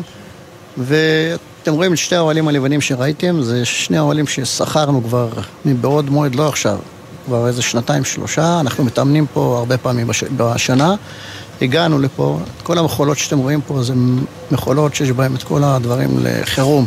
שולחנות, כיסאות, כל מה זאת אומרת, אתה התכוננת אה, לחירום כבר הרבה לפני ה-7 באוקטובר בכלל. אני מתכונן לחירום כבר 45 שנה. כל פעם כשקוראים לי אז אנחנו פה והכל כבר מוכן. אבל אני חייב לשאול אותך, לא, לא, בעניין הזה משה, אני חייב לשאול אותך, מתי אתה מבין, מתי נופל לך האסימון שזה לא עוד סבב, זה מלחמה? שבע ורבע בבוקר. כמות האזעקות? שאני, לא כמות האזעקות, שאני מקבל טלפון מהמפקד שלי וזה ביום שבת ואני פותח את הטלוויזיה. הוא יודע שאתה שומר שבת? יודעים, ברור, אבל כשאתה רואה דברים כאלה, אתה פותח כבר את הטלוויזיה והטלפון, הטלפונים מתחילים לרוץ. לא, אני אומר, המפקד שלך יודע שהשומר שבת, בכל זאת הוא מתקשר, אז כנראה זה משהו... כן, כן. רגע, אז רגע, תתאר לזה, אני רוצה שתתאר לי רגע את, את, את, את הדבר הזה, את ה... זאת אומרת, את הדקות האלה אצלך, שבעה באוקטובר, שבע ורבע בבוקר, אתה מקבל טלפון, ובטלפון אתה מבין שזה מלחמה? כן. כי בשבע וחצי בבוקר, אחרי שכבר אני רואה איזה עשר דקות או רבע שעה טלוויזיה, ואני מבין מה קורה כבר במדינת ישראל. ואני מקבל טלפון, זה, הטלפון הזה הוא השיג אותי, כי אני כבר רציתי לעשות טלפון, לשאול כאילו מה קורה. ואז כשאני ראיתי את הטלפון של סגן אלוף עמי, שזה הקלוק שלי, הבנתי כבר כשקרה משהו. ואיך שאני מתלבש, התקשר אליי גם הסמוג. ואז הבנתי שזהו, זה כבר אין... כן. נגיד למאזינים שלנו, אוגדה 98 זו האוגדה המובחרת של צה"ל, אוגדת המילואים נכון, המובחרת. נכון. היא, היא, היא רובה מילואים, חלקה גם אה, אה, סדיר, כן. ו, אה, ו, ואז מתחילים להגיע לכאן, אתה יודע, אני זוכר את התמונה הזאת, אני חושב שזה היה בשמונה או תשעה באוקטובר, נסעתי כאן על הכביש.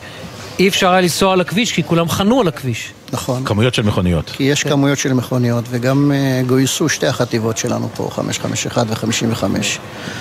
וזה כמות. ויש לנו גם חניון מרוכז בשכונת חיים, זה ברחובות ליד בית העלמין, mm-hmm. שגם הוא קם מהר לקבל שם את כל הרכבים ולשמור עליהם. ומה שלא הצלחנו הגיעו לפה.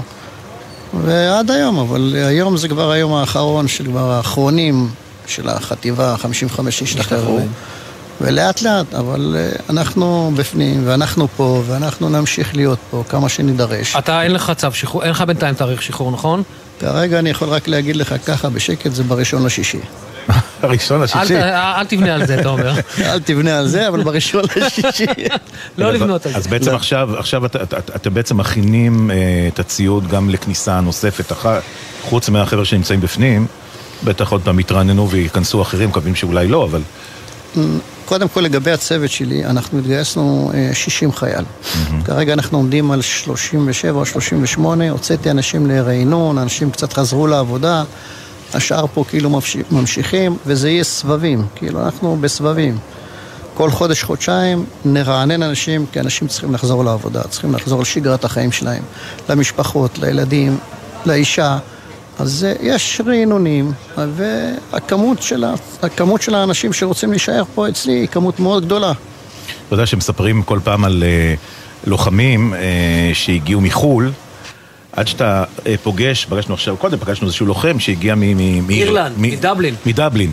הוא עובד באיזושהי חברה, לא משנה, זו חברת הייטק וזה, יש לו שם תפקיד יפה וטוב, והוא, שאלתי אותו ממתי אתה זה, אני משמיני לעשירי כבר הייתי פה. נכון. עזב הכל והגיע לכאן, ויש פה עוד הרבה. בשמיני לעשירי כנראה הגיעו האחרונים של הטיסות. האחרונים. כי בשביעי לעשירי, היה פה בום רציני. באוגדה 98 רק שומעים, לא צריכים לחכות לצו 8, הם כבר בדרך לפה מתייצבים, והכמות היא חזקה והיא גבוהה באחוזים מאוד גבוהים. וזה מה שמאפיין אותנו. אני חייב לשאול אותך, אתה יודע, אנחנו היינו כאן ממש לדעתי בשבוע השני של הלחימה עם חטיבה 551, שהיא בדיוק סיימה את, הכיבוש, את הכיבוש של העוטף, הגיעה לכאן להתארגנות לקראת הכניסה הקרקעית. ואז היינו צריכים עדיין לעצור את התרומות. עדיין צריך לעצור את התרומות של ה... לדעתי אנחנו היינו שם וזרקו עלינו אלף בורקס. וואו, מה שהלך שם. תראה, כמות התרומות היא כמות מאוד אדירה, אבל uh, לצערי אצלי אני uh, לא הסכמתי לקבל תרומות. למה? עד כדי כך? כן, כי תרומות, אני נמנע מלגעת בתרומות. אנחנו קיבלנו פה אספקה מהצבא, הצבא די חזק. קיבלנו פה מנות לכולם. כדרך אגב, המשטח האחורי פה שאתם רואים, איפה כן. שבאתם, זה המלן של האוגדה. זה לא רק אני קיבלתי, רק, לא רק אליי, זה גם לחטיבות אוכל. זה אומר שכל יום קיבלתי 12-13 אלף מנות. וואו. ולפה היו מגיעים נציגים ורס"פים מ-551, לוקחים את מה שמגיע להם, ומ-55 ומהלו. לא היה מחסור, לא רגע אחד לא של מחסור. לא היה מחסור מהיום הראשון. מהדקה הראשונה. גם בתוך עזה, אחר כך אני, בתמרון. אני יודע פה, אני לא יודע מה בתוך עזה, אבל אני מאמין באמונה שלמה, הצבא לא החסיר כלום. לא היה מצב שחסר. כל השמועות והדברים האלה וזה, לא, אצלי לא ראיתי את זה, ואני מאמין שלא, כי הצבא שלנו הוא צבא חזק. יודע לתת מענה לכולם, וכולם קיבלו את המענה. רב סרן משה קקון, תודה רבה. מפקד המחנה. תודה על האירוח. קודם כל תודה על האירוח, ולא דיברנו על האווירה, ולצערי החדשות עוד רגע מגיעות. כן. אז אנחנו צריכים כאן לסיים, ו... תודה רבה לכם. תודה רבה לך על הכל. ובנימה האחרונה אני רוצה להגיד תודה רבה לצוות קקון, לאנשים שהם פה מופלאים, לסטודנטיות שלי שעדיין נשארות איתי פה, ולחיילים, ובאמת שאפו גדול וענקי. תודה. שאפו גדול לכולכם. תודה רבה. כן, נחזור לעוד שעה, מיד uh, עוד מעט.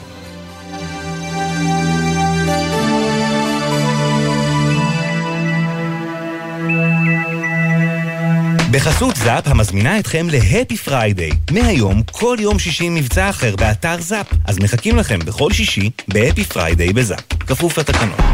אתם מאזינים לגלי צה"ל. חיילי המילואים וחיילות המילואים. לא! אתם התגייסתם בשבילנו. עכשיו אנחנו מתגייסים בשבילכם. משרד הביטחון, צה"ל ומשרד האוצר גיבשו למענכם תוכנית הכוללת מענקים והטבות לחיילי המילואים ולבני משפחותיהם. אתם רוצים לדעת למה אתם זכאים? היכנסו לאתר המילואים ברשת. מגישים משרד הביטחון ומשרד האוצר. עם ישראל רץ. מרתון ווינר ירושלים יוצא לדרך. ירושלים מצדיעה לצה"ל, כוחות הביטחון וההצלה, ומזמינה את כל עם ישראל להצטרף אלינו לירושלים ב-8 במרס. כוחות הביטחון וההצלה נרשמים ללא עלות. אז חפשו מרתון ווינר ירושלים ורוצו להירשם. משרתות המילואים ומשרתי המילואים היקרים, כשאתם מגויסים לחזית, אנחנו בהסתדרות מגויסים למענכם. חייגו גם אם אינכם חברי הסתדרות, למוקד ההסתדרות מגויסים למענכם, למשרתי המילואים ולבני משפחותיהם, וקבלו מעטפת תמיכה וסיוע במגוון תחומים. חייגו כוכבית 2383. ההסתדרות, הבית של משרתי המילואים ומשרתות המילואים בישראל. זו אותה נסיעה לעבודה או הביתה בדרך המוכרת, אבל בחורף זה לא אותו הכביש. בחורף, כשהרעות לקויה, קשה לנהגים יותר מהרגיל להבחין ברכב שעצר בשול הדרך. לכן, לא עוצרים בשולי הדרך, אלא במקרה תקלה שאינה מאפשרת המשך נסיעה. הרלב"ד, מחויבים לאנשים שבדרך. שישי בערב, נרות השבת כבר דולקים, מפה לבנה פרוסה על השולחן, הסעודה מוכנה, אבל מאות כיסאות ברחבי הארץ נשארים רכים עד לשובם של החטופים הביתה. גלי צה"ל מקדישה שעה בכל ליל שבת לסיפורים האישיים של החטופים, השירים שהם אוהבים וההקלטות בקולם, כאילו היו פה איתנו. התשמע קולי, מחר, שבע בערב, גלי צה"ל. סוף השבוע הוא הזדמנות להפוגה מהחדשות, לשמוע גם משהו שיעשה לכם טוב על הלב.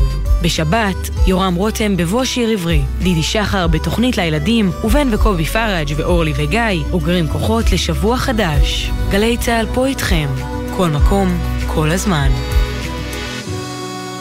מיד אחרי החדשות, רן יבנאי ואמיר בר שלום, עם יומן סיכום השבוע.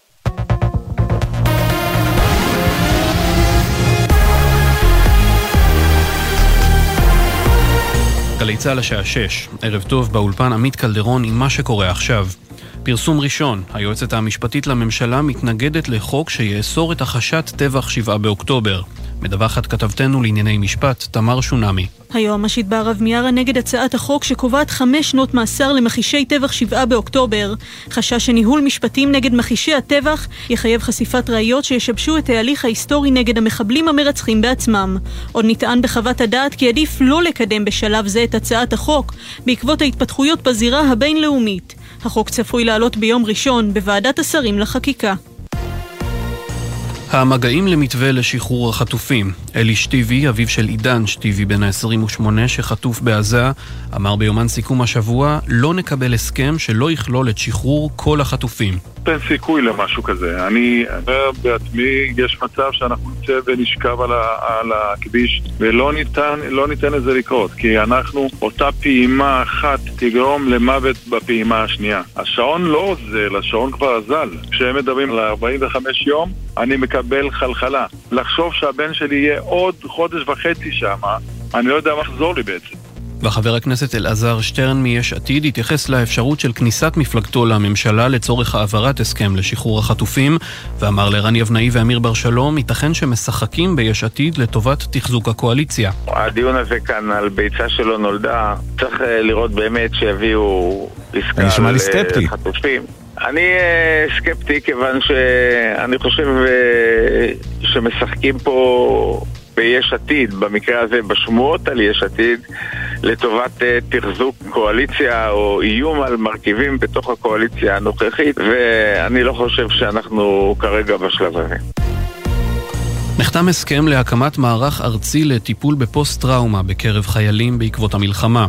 מדווח כתבנו הצבאי דורון קדוש. במשרד הביטחון נחתם הסכם על הקמת מערך ארצי לטיפול בפוסט-טראומה אצל חיילים. המערך יוקם בידי בית החולים שיבא תל השומר ויפעל במתקנים של בית הלוחם ברחבי הארץ. המרכזים הללו יטפלו בנפגעי הטראומה הנפשית מקרב כוחות הביטחון וגם בבני משפחותיהם שנוספו למעגל השיקום בעקבות המלחמה.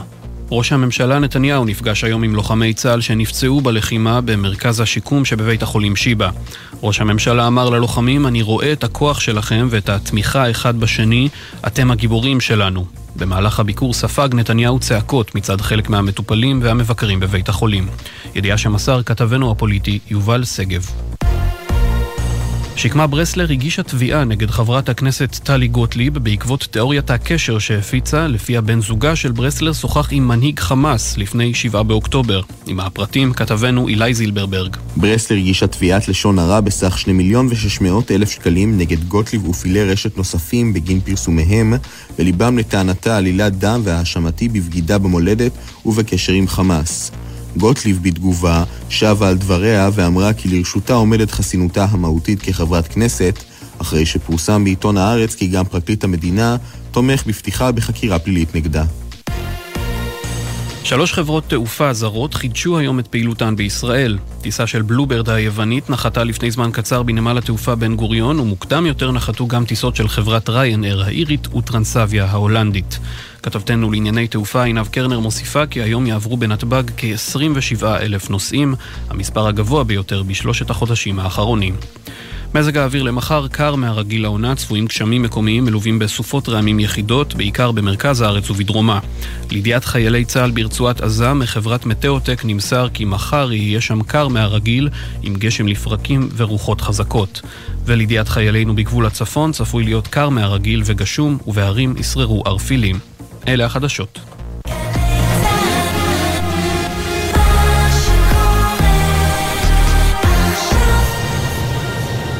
בחסות מאיר, המזמינה על ימי מכירות של מותגי הרכב השוודיים, פולסטאר, לינקן קור ווולבו, 4 עד 9 בפברואר. גם וולבו EX30 החשמלית תהיה שם, פרטים באתר.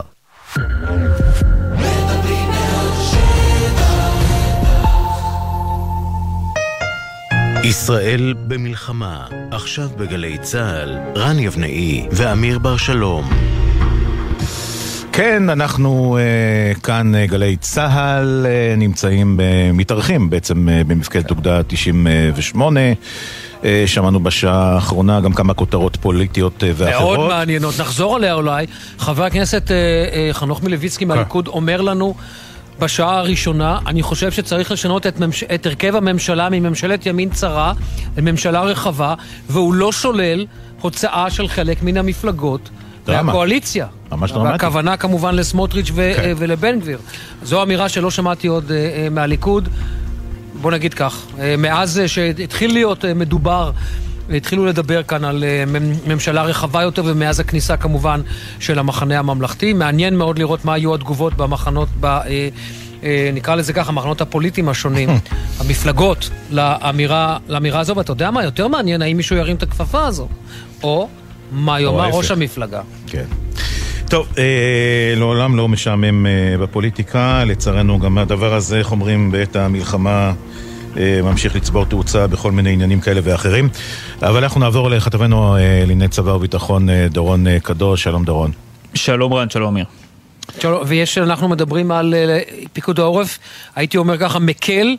את ההוראות שלו בכל מה שקשור ליישובים בעוטף. תעשה לנו סדר דורון, במה מדובר? נכון, אז קודם כל אנחנו מדברים על הקלות שנוגעות גם להתקהלויות וגם ללימודים. הדבר המרכזי כאן הוא פתיחת מוסדות החינוך. זאת אומרת, פיקוד העורף בפעם הראשונה מאפשר ומתיר מבחינה ביטחונית חזרה ללימודים ביישובי עוטף עזה, כשצריך להגיד, אה, לא כל היישובים, רוב היישובים בעוטף עזה לא חזרו עדיין התושבים שם, אבל ביישובים המעטים, הבודדים, שבהם התושבים כן חזרו לבתיהם, ויש כמה וכמה כאלה, מיד נביא גם את שמותיהם אם תרצו, שם כן פיקוד העורף מתיר חזרה ללימודים, לפתוח את מוסדות החינוך, את גני הילדים, את בתי הספר. מה זה אומר? שאותם יישובים יצטרכו כרגע לעשות עבודה, לוודא שקודם כל יש מקום פיזי שבו אפשר ללמוד, שהמקום הזה צריך להיות כמובן עם מרחבים מוגנים, כי זה שפיקוד העורף מאפשר לפתוח לימודים, זה גם תחת הגבלות. ההגבלה היא או שהלימודים מתקיימים בתוך המרחב המוגן עצמו, או שיש אפשרות להריץ את כל הילדים בזמן, בזמן ההתגוננות, כלומר במקרה של עוטף עזה 15 שניות למרחב המוגן. זאת אומרת, או לימודים בתוך הממ"ד או לימודים צמוד מאוד וקרוב מאוד לממ"ד וההגבלה הזו היא חשובה. אז צריך לבדוק שיש את התשתיות הפיזיות כדי לעשות את זה.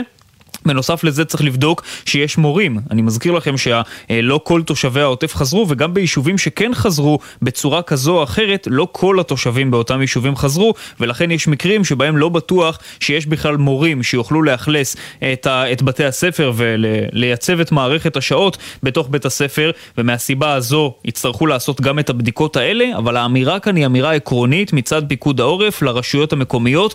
אם אתן רוצות לעשות את זה, אנחנו לא מהווים בפניכם מחסום, אנחנו מתירים לכם לעשות את הדבר הזה.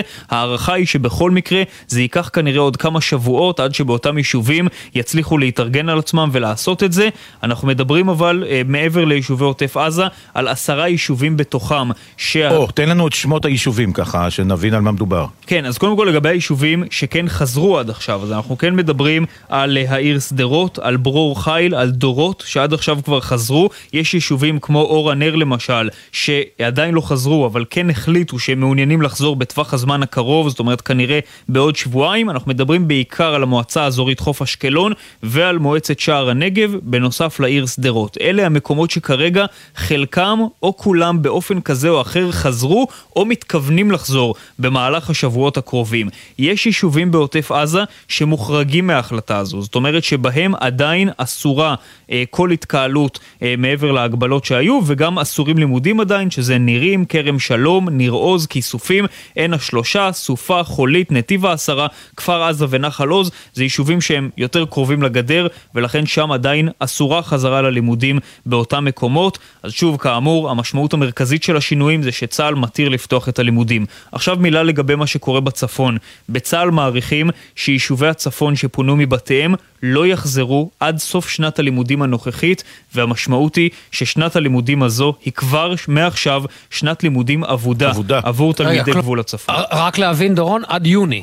נכון, עד יוני הערכה של צה"ל, שוב זו הערכה שכנראה בחודשים הקרובים, עד סוף חודש יוני, עד סוף שנת הלימודים, תושבי הצפון לא יחזרו לבתיהם. זו משמעות דרמטית, כי אני מזכיר לכם שעד עכשיו ההחלטות שהממשלה מקבלת כל הזמן להמשיך לפנות את היישובים, לא? זה כל פעם חודש קדימה. עכשיו ההחלטת ממשלה היא בתוקף עד סוף פברואר, עד 29 בפברואר, והכוונה היא בקרוב שהממשלה תקבל החלטה יותר ארוכת טווח, מבינים שצריכים לתת לתושבים איזושהי ודאות, גם אם הם נשארים במלונות, גם אם הם נשארים מפונים, ולא כל פעם למשוך אותם מחודש לחודש, זה תלוי כמובן גם בפיצויים שהם מקבלים ובא... סבסוד שהם מקבלים של השהייה במלונות, ולכן הממשלה צפויה בקרוב להחליט על החלטה יותר ארוכת טווח של פינוי תושבי הצפון כמה חודשים קדימה, כן. מתוך הבנה שהמצב לא ישתנה בקרוב. מעניין. דורון, תודה. תודה. תודה, דורון. אה, איתנו על קו הטלפון, סמלת אה, במילואים, רבקה בר-און, היא סמב"צית כאן. באוגדה 98, בשולחן המרכזי, ומי שיודע מה זה השולחן המרכזי, זה למעשה המקום שממנו מנוהלת האוגדה, ששם יושב מפקד האוגדה, שלום רבקה, ערב טוב. ערב טוב. ואת, אה, רן? כן, לא, אה, יש לך אה, סיפור, סיפור, זאת אומרת, אחיך הגדול, רב סרן משה אברהם בר-און, מ"פ בחטיבת גולני, נפל בקרבות בשג'אעיה. באותו אסון בו נפל אה, מג"ד 13, את עזבת את העבודה ואמרת, אני הולכת עכשיו למילואים, למרות שהמון זמן כבר לא היית במילואים. אה, כן, קודם כל אני קצינת חמ"ל בשולחן המרכזי ולא סמב"צית. אה, משה, אח שלי הקטן. אני בת 27, עובדת כיום במשרד הביטחון. לאחר מותו החלטתי להתגייס למילואים ולהמשיך את דרכו בצבא. אה, במלחמה, אה, כי זה הרוח של המשפחה שזה עד הניצחון. אה, אני האחות הגדולה של משה, יש בינינו ארבע שנים, הוא בעצם אחריי. ואחרי זה יש גם אחות קטנה שגם כן היא קעדית בטייסת קרב ב-190 ברמון. אז אנחנו כולנו מגויסים לטובת המערכה. רגע, את עובדת במשרד הביטחון ואת למעשה לא צריכה להתגייס אה, למילואים, ואת מגיעה למשרד הביטחון ואומרת להם, אני מבקשת להשתחרר או להתגייס למילואים כן. באופן חריג? כן. ומיד מקבלת תשובה חיובית. כן, הבינו את הקשר שלי עם אחי ואת ה... את הקשר שלנו לצבא גם. כמו שהיה מ"פ בחטיבת גולני בגיל 22 כבר, אה, הוא עשה מסלול מאוד מאוד מהיר ולנו זה... וואו. זה טוב. אתם משפחה של... עליתם מצרפת, נכון? נכון, עלינו לארץ, כל המשפחה. ספרי לנו קצת על המשפחה, על הרקע. אה, עלינו מצרפת אה, ב-2007. אה, ההורים וחמישה ילדים. משה לכאורה היה בן יחיד עם ארבעה בנות. עלינו מטעמי ציונות נטו. המצב הכלכלי בצרפת היה ממש טוב, פרחנו, ההורים שלי היו במעמד שם מאוד טוב. החליטו יום אחד לעזוב הכל ולהקים פה בית. נטו מטעמי ציונות, ועל זה הם גידלו אותנו, וזה הערכים שקיבלנו בבית. אה, וכשמשה אמר בבית אני רוצה גולני, אז אה, אימא שלי חתמה על בן יחיד, אמרה גולני זה גולני, אה, ותמכנו בו לאורך כל הדרך. זאת אומרת, היה ברור לכם שתעלו פעם לישראל? ההורים עשו איזושהי שיחה לפני, או שהיה ברור שכולכם ציונים ובסוף אתם מגיעים, עולים לארץ, לא משנה מה קורה, בכלל? זה היה, זה היה חלום הציוני ממש, אבל... אני יכולה להגיד שכשנפתחה המערכה, אז ההורים שלי לא כל כך מבינים מה זה צבא. משה הוא הלוחם הראשון בכל השושלת של הדורות. הם גם לא הבינו מה זה מ"פ בחטיבה. אה, וטוב שכך. עד אותו ערב שדפקו להם בדלת, אה, ושם שם הם בעצם הבינו, בשבעה, כשהתחילו להגיע כל המפקדים הבכירים, כל הקצינים, מפקד האוגדה, אה, משה המצטיין אוגדה, מצטיין כף סוריה, הוא היה בחור, באמת, מלח הארץ. ספרי לי על העבודה שלך, שאת אה, עולה חזרה למה, על מדים, מה עובר בראש?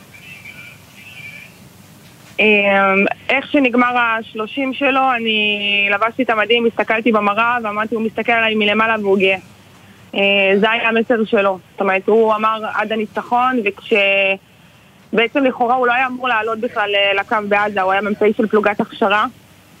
אה, והוא עשה הכל כדי לרדת עם הפלוגה שלו לעזה, הוא ארגן אוטובוסים, הוא עשה הכל רק כדי להילחם שם. ואם הוא עשה את כל מה שהוא עשה, זה היה ברור לי שככה אני ממשיכה את דרכו. אה, במקום הכי משמעותי, באוגדה הכי משמעותית, ו... ואני ממשיכה את הדרך בתפקיד משמעותי, וגם אם זה קשה ואינטנסיבי, זה מה שצריך לעשות, עד, ש... עד שנסיים את זה. עד וזה הניצחון. קשה, רבקה? זה קשה? Uh, כן, לפעמים אנחנו שומעים על אה, עוד חללים, ואני שם, ואני שומעת, ואני יודעת שעוד כמה שעות, עוד משפחות יצטרפו אליי. כן, חלק, חלק את מכירה? הכרת? ועוד מעט ידפקו להם בדלת ויגידו להם את הנורא מכל.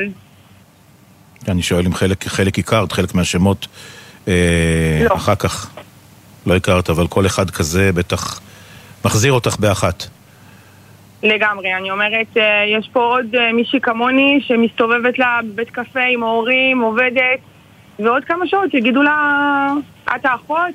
יופי, אז אח שלך נפל בקרב היום בצפון הרצועה. ספרי לי על ה... בדרך אחרת. כן. כן. ספרי לי על, על, על הדרך שלך, אישית, להתמודד עם זה. את יושבת על השולחן, את רואה, את שומעת, את יודעת. Uh, העבודה שלי בפועל uh, היא שונה מאוד ממה שאני עושה במילואים. כשהגעתי אמרתי אני רוצה ללמוד הכל, ללמוד הכל מהר, רשמתי הכל, השקעתי את כל מה שאני יכולה כדי לעשות את העבודה בצורה הכי טובה שיש. אה, ואני מבחינתי אומרת, גם אמרתי במקום העבודה שלי, אני במילואים עד שאנחנו מסיימים. ואם מסיימים בעזה, אז אני עולה צפונה עם 36, ואני אהיה גם בצפון, וזאת הדרך. ואין דרך אחרת. וההורים, מה אומרים? עוד אה, חודש, והרוס שלי גם מגויס למילואים, וכולנו שם. תראה איזה משפחה, אמיר. Mm-hmm. עולים מטעמי ציונות, היא מספרת לך שהמצב הכלכלי הנפלא בצרפת, ב-2007 כולם מחליטים לעלות. מתגייסים כולם לצה"ל, אה, ועכשיו במילואים. היא מדברת גם על הארוס שלה. כן, אבל היא לא ענתה לי לשאלה, מה, אמרו, כן. מה אומרים ההורים? ההורים? מה אומרים לך ההורים כשאת עולה על מדים וחוזרת לצבא? היה להם קשה. היה להם קשה לקבל את זה, לשחרר גם את אחותי חזרה קטנה לקבע, גם אותי, גם את הארוס שלי, גם את הגיס, כולנו על מדים. כאילו, הם מפחדים. אבל uh, הם תומכים בזה. זה ערכים שהם גידלו אותנו עליהם, והם מבינים שזה ערכים שימשיכו במשפחה. אין כעס ואין האשמה, ואנחנו, על מה שהם גידלו את משה, הם מגדלים אותנו גם היום.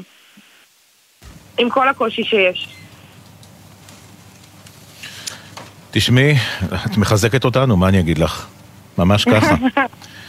אה, ואנחנו רוצים מאוד להודות לך על השיחה ועל השיתוף. על הסיפור האישי היוצא דופן הזה. ואת יודעת מה, וגם חיבוק להורים, זה לא ברור. אתה יודע, הורים, איך היא אמרה, הם לא מכירים צבא, הם לא מבינים מה זה מ"פ. כן. והיום כבר כן, לצערנו. רבקה, תודה. אימא שלי באותו יום הסתכלה עלינו ואמרה לנו, היום אני יכולה להגיד שאני ישראלית, וזה היה מאוד קשה. את אומרת, אותו יום זה היום שבו הודיעו שמשה נפל. פתאום היא הרגישה חלק מהחברה. זאת אומרת, עם כל השנים היא הרגישה עולה לא חדשה. היום אני שילמתי את המחיר הכי כבד עבור המדינה כמו כולם, אה, אז גם אני חלק. כאילו, לא פשוט. וואו. כן, תשמעי. תודה רבה לך. תודה לך. ושנשמע רק דברים טובים. אמן, תודה רבה. אה, תודה לך. עניין אחר לגמרי לגמרי, דיווח בפוליטיקו, הערב יפרסם הנשיא ביידן. צו אה, נגד מתנחלים שפעלו באלימות אה, נגד פלסטינים ביהודה ושומרון. השר סמוטריץ' בתגובה לא נשאר חייב. נשמע את הדברים האלה, כתבנו שחר גליק, כתב התחום הפוליטי, שלום לך. כן, אה, שלום אה, לשניכם, ערב טוב. אז השר סמוטריץ' מגיב הערב באמת לדיווח הזה שיוצא לפני שעות אחדות שלפיו הנשיא ביידן מתכנן אה, במהלך הערב לחתום על צו נגד פעילי ימין מתנחלים שתקפו פלסטינים, אלו הדברים שמדווחים מהאמריקנים שהנשיא מתכנן לעשות, לחתום על צו נשיאותי נגד ארבעה בשלב הראשון מתנחלים שתקפו פלסטינים, ולזה השר סמוטריץ' אה, מגיב היום, כותב שהממשל האמריקני משתף עם זה פעולה עם קמפיינים שהם של BDS, קמפיינים אנטישמיים, כך הוא כותב, קמפיין אלימות המתנחלים הוא שקר אנטישמי שמפיצים אויבי ישראל, זה קמפיין BDS אנטי מוסרי שהופך את הקורבן לתוקף ומתיר את דמם של המתיישבים, וחבל, אומר סמוטריץ', שממשל ביידן משתף עם זה פעולה. בימים שבהם המתיישבים משלמים מחיר דם לפעמים יקר בטובי בניהם במלחמה בעזה, אז כך הוא אומר, ממשל ביידן משתף פעולה עם קמפיין BDS שקרי ואנטישמי, אלו הדברים של השר סמוטריץ', מעניין יהיה, מה, אה, מעניין יהיה לראות מה יהיה לאמריקנים לומר על זה, ובאמת אה, לראות האם אה, זה איכשהו יזיז אולי או ישנה את התוכנית הזו של ביידן לפי הדיווח, להוציא הערב כבר צו נשיאותי נגד ארבעה פעילי ימין, ואולי בהמשך נגד יותר. כן, טוב, יש פינה חשובה שם אצל האמריקאים לסמוטריץ'.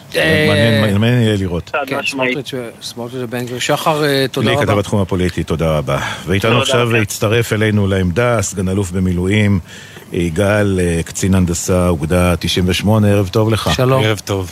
לפני הכל, במילואים אנחנו דבר ראשון, מה, ספר, מאיפה, ילדים, מה הוא עושה באזרחות? שני ילדים, אה, נשוי, גר בתל אביב. עובד אה, כארכיטקט תוכנה בבנק הפועלים.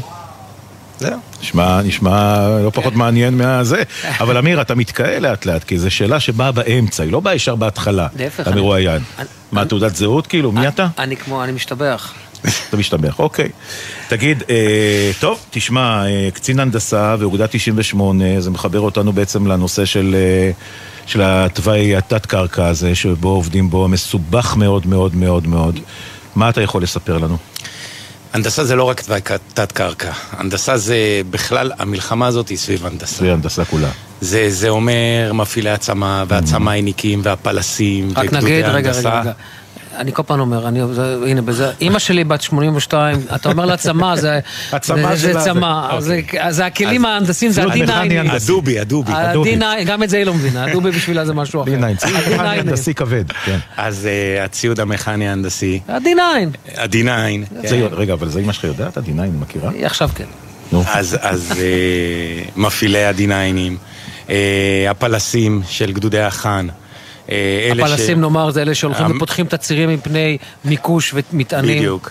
אז הנדסה זה לא רק תת קרקע, זה מעל הקרקע ומתחת לקרקע. כן, אבל אי אפשר, אתה יודע, להתעלם, הרי בסופו של דבר אוגדה 98 נכנסה לח'אן יונס, וח'אן יונס, אה, ח'אן יונס של מעלה ומטה, הרבה יותר ממה שהייתה העיר עזה.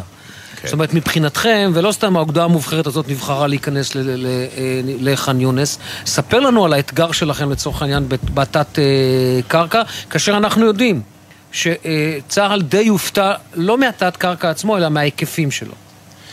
אה, אז כן, הלוחמה היא סימולטנית, היא מעל הקרקע ומתחת לקרקע, ולא לא הופתענו, אנחנו נערכנו ואנחנו יודעים מה אנחנו פוגשים למטה, ואנחנו לא מופתעים, אנחנו אה, פוגשים תוואים אומנם מאוד גדולים, ו... אנחנו יודעים איך לטפל בהם, אנחנו מטפלים בהם ב, ב, גם בטכנולוגיה מאוד אה, חדישה, מורכבת ו... חלקה מאוד סודית, נכון? מאוד משהו... סודית, כן. אה, אנחנו למעשה בתת הקרקע עושים גם חקר, גם אה, מיפוי. כמובן שהשמדה, אנחנו לא, לא נשאיר שום דבר. עושים השמדה של פירים, של תוואים, של מרכזי פוש. פוש, אה, פיקוד ושליטה. פיקוד ושליטה שלהם, שזה בעיקר מה שאנחנו מתמקדים בו, כדי להבין, לחקור וכמובן להשמיד. עד כמה לצורך העניין, הרי אנחנו, אתה יודע, אנחנו מדברים אה, בשפה הצבאית, שלי זה מובן, לרן זה מובן, אבל אנחנו אומרים, אנחנו הולכים לצורך העניין על מנהרות אסטרטגיות. מהי מנהרה אסטרטגית שאנחנו, שאותה אנחנו מחפשים? הרי בסופו של דבר לא, לא נלך לכל מחילה בעזה. זה נכון. זה, אה, זה בדיוק מה שאמרתי, מרכזי פוש. הפיקוד והשליטה. הפיקוד והשליטה, זה מה שאנחנו באמת משמידים, מקטעים. ומה עם מנהרות? מה עם מנהרות לצורך העניין?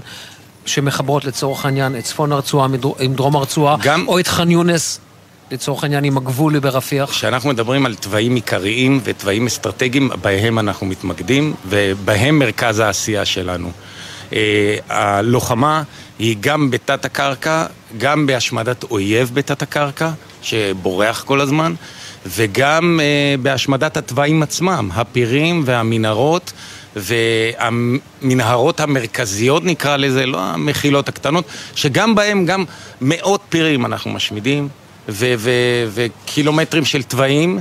אה, שאנחנו עוסקים בהשמדתם, אבל העיקר זה היעדים האסטרטגיים שבהם אנחנו מתמקדים. או, אז בואו נתמקד בהם באמת. מה, אתם מגיעים לכזה יעד אסטרטגי, מין אה, מנהרת אה, פוש כזאת, מה אתם פוגשים? מה אתם רואים?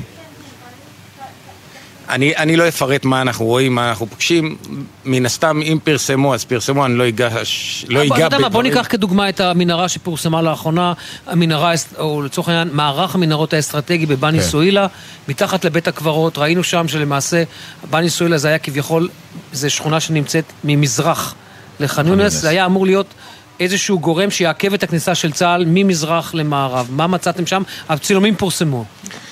אני אגיד לך, אני לא יודע מה פרסמו, כי אני לא רואה חדשות, אז אני, צר לי, אז אני באמת לא, לא יודע מה... לא, כמובן, אנחנו לא נקלע אותך לפינה, אבל אני אשאל אותך שאלה אחרת, שאולי כן תענה לנו על זה. הרי בסופו של דבר, הרבה בלחימה הזאת זה למידה תוך כדי תנועה. נכון. מה למדנו מבחינת התת-קרקע תוך כדי תנועה שלא ידענו קודם? א', ידענו קודם הרבה. לא, ברור. אבל... אה, אבל אתה אומר, אנחנו עושים את החקר. תן לנו, לצורך העניין, עד כמה הפעילות הזאת, התת-קרקעית, משרתת אתכם לצורך העניין בכיבוש מחדש של שיטות פעולה, בהבנה יותר טובה של ההיגיון אני רוצה לחדד את זה, אמיר. למשל, אם ניקח את זה מבחינה גיאולוגית. האם הייתם נגיד באיזשהו, באיזשהו על-קרקע, אמרתם פה אין מצב שיש מנהרה בכלל, זה לא יכול להיות הכל שוקע וזה, ובכל זאת הייתה שם איזושהי מנהרה. אה, אנחנו יודעים המון, יש לנו מודיעין מאוד מדויק, ובדרך כלל איפה שאנחנו רוצים, איפה שאנחנו בודקים, אנחנו פוגעים. ו- ולכן אנחנו לא מופתעים, אנחנו נכנסים לאיזשהו מקום גם ב- בעזרת המודיעין וגם בעזרת כל מיני אמצעים טכנולוגיים מאוד חדישים ומאוד מורכבים שיש לנו ואנחנו פוגעים בדיוק איפה שאנחנו רוצים ולכן...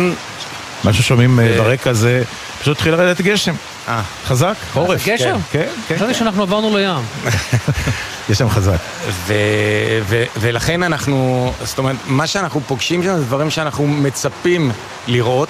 נכון, יש דברים חדשים, אנחנו לומדים על שיטות אה, אה, חפירה, עומקים, כאלה דברים, אבל זה לא משהו שחדש לנו, זה לא משהו שחזר לא לנו. לא הפתיעו. לא הפתיעו אותנו.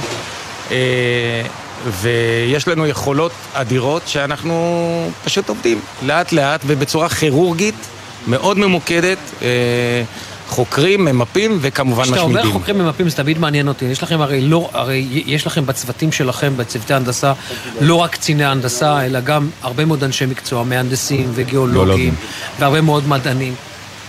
הם גם יורדים לשטח לצורך העניין לבוא, לבדוק, לראות בעין, כולם אה, עובדים בשטח. יורדים, כולם כלומר... יורדים לשטח. אה, לא מנהלים את הלחימה, מה... לא עושים את הלחימה מהמשרדים. לא, לא, אני מבין, אבל, אני מבין, אבל דווקא הצוות החקר שצריך להגיע ולראות, אז הם ממש דוקרים בשטח? דוקרים בשטח, בודקים בשטח, עושים אה, עבודת חקר אה, על כל רבדיה. זה לאו דווקא לחקור את אה, סוג הקרקע, אלא בכלל את סוג המנהרה, את מבנה המנהרה, איך היא בנויה, לאן היא ממשיכה, אה, העומקים שלה. אה, לאן היא מגיעה, מה היא פוגשת למטה, איזה סוג אה, תוואי אנחנו פוגשים. כל הדברים האלה זה דבר שנקרא חקירה ולמידה, ואנחנו חוקרים, לומדים, מתקדמים. ובסוף משמיעים. אתה יודע, אני רוצה לשאול אותך, בלי טיפה של יהירות, כי ראינו שיהירות, אתה גם לא נראה לי יהיר, ויהירות ראינו לאן הובילה אותנו בסוף ב-7 באוקטובר. יש תחושה שאנחנו מתקדמים, אתה יודע, הציבור, הוא רוצה כאן ועכשיו, אנחנו מבינים שהדברים האלה לוקחים זמן וזה בסדר גמור, וכך צריך להיות. יש תחושה שאנחנו מתקדמים ממש כבר לקראת איזושהי הכרעה, לפחות של הפיקוד? אני לא אדבר על הכרעה, כי אני לא יודע מה זה המילה הכרעה כרגע, אבל אני יכול להגיד לך שאנחנו מתקדמים בצורה מדהימה. יותר מהר ממה שחשבנו? אה, אני לא יודע מה חשבת, אני לא יודע... אני מדבר יותר מהר ממה שתוכנן מלכתחילה, לצורך העניין. אה, אנחנו מתקדמים על פי התוכנית. כי, והסיבה היא כי אנחנו עובדים מאוד כירורגי ומאוד ממוקד ומאוד נזהרים גם מסיבות אלו ואחרות. כן. כדי לא לא לפגוע במה שאנחנו לא רוצים לפגוע. כן.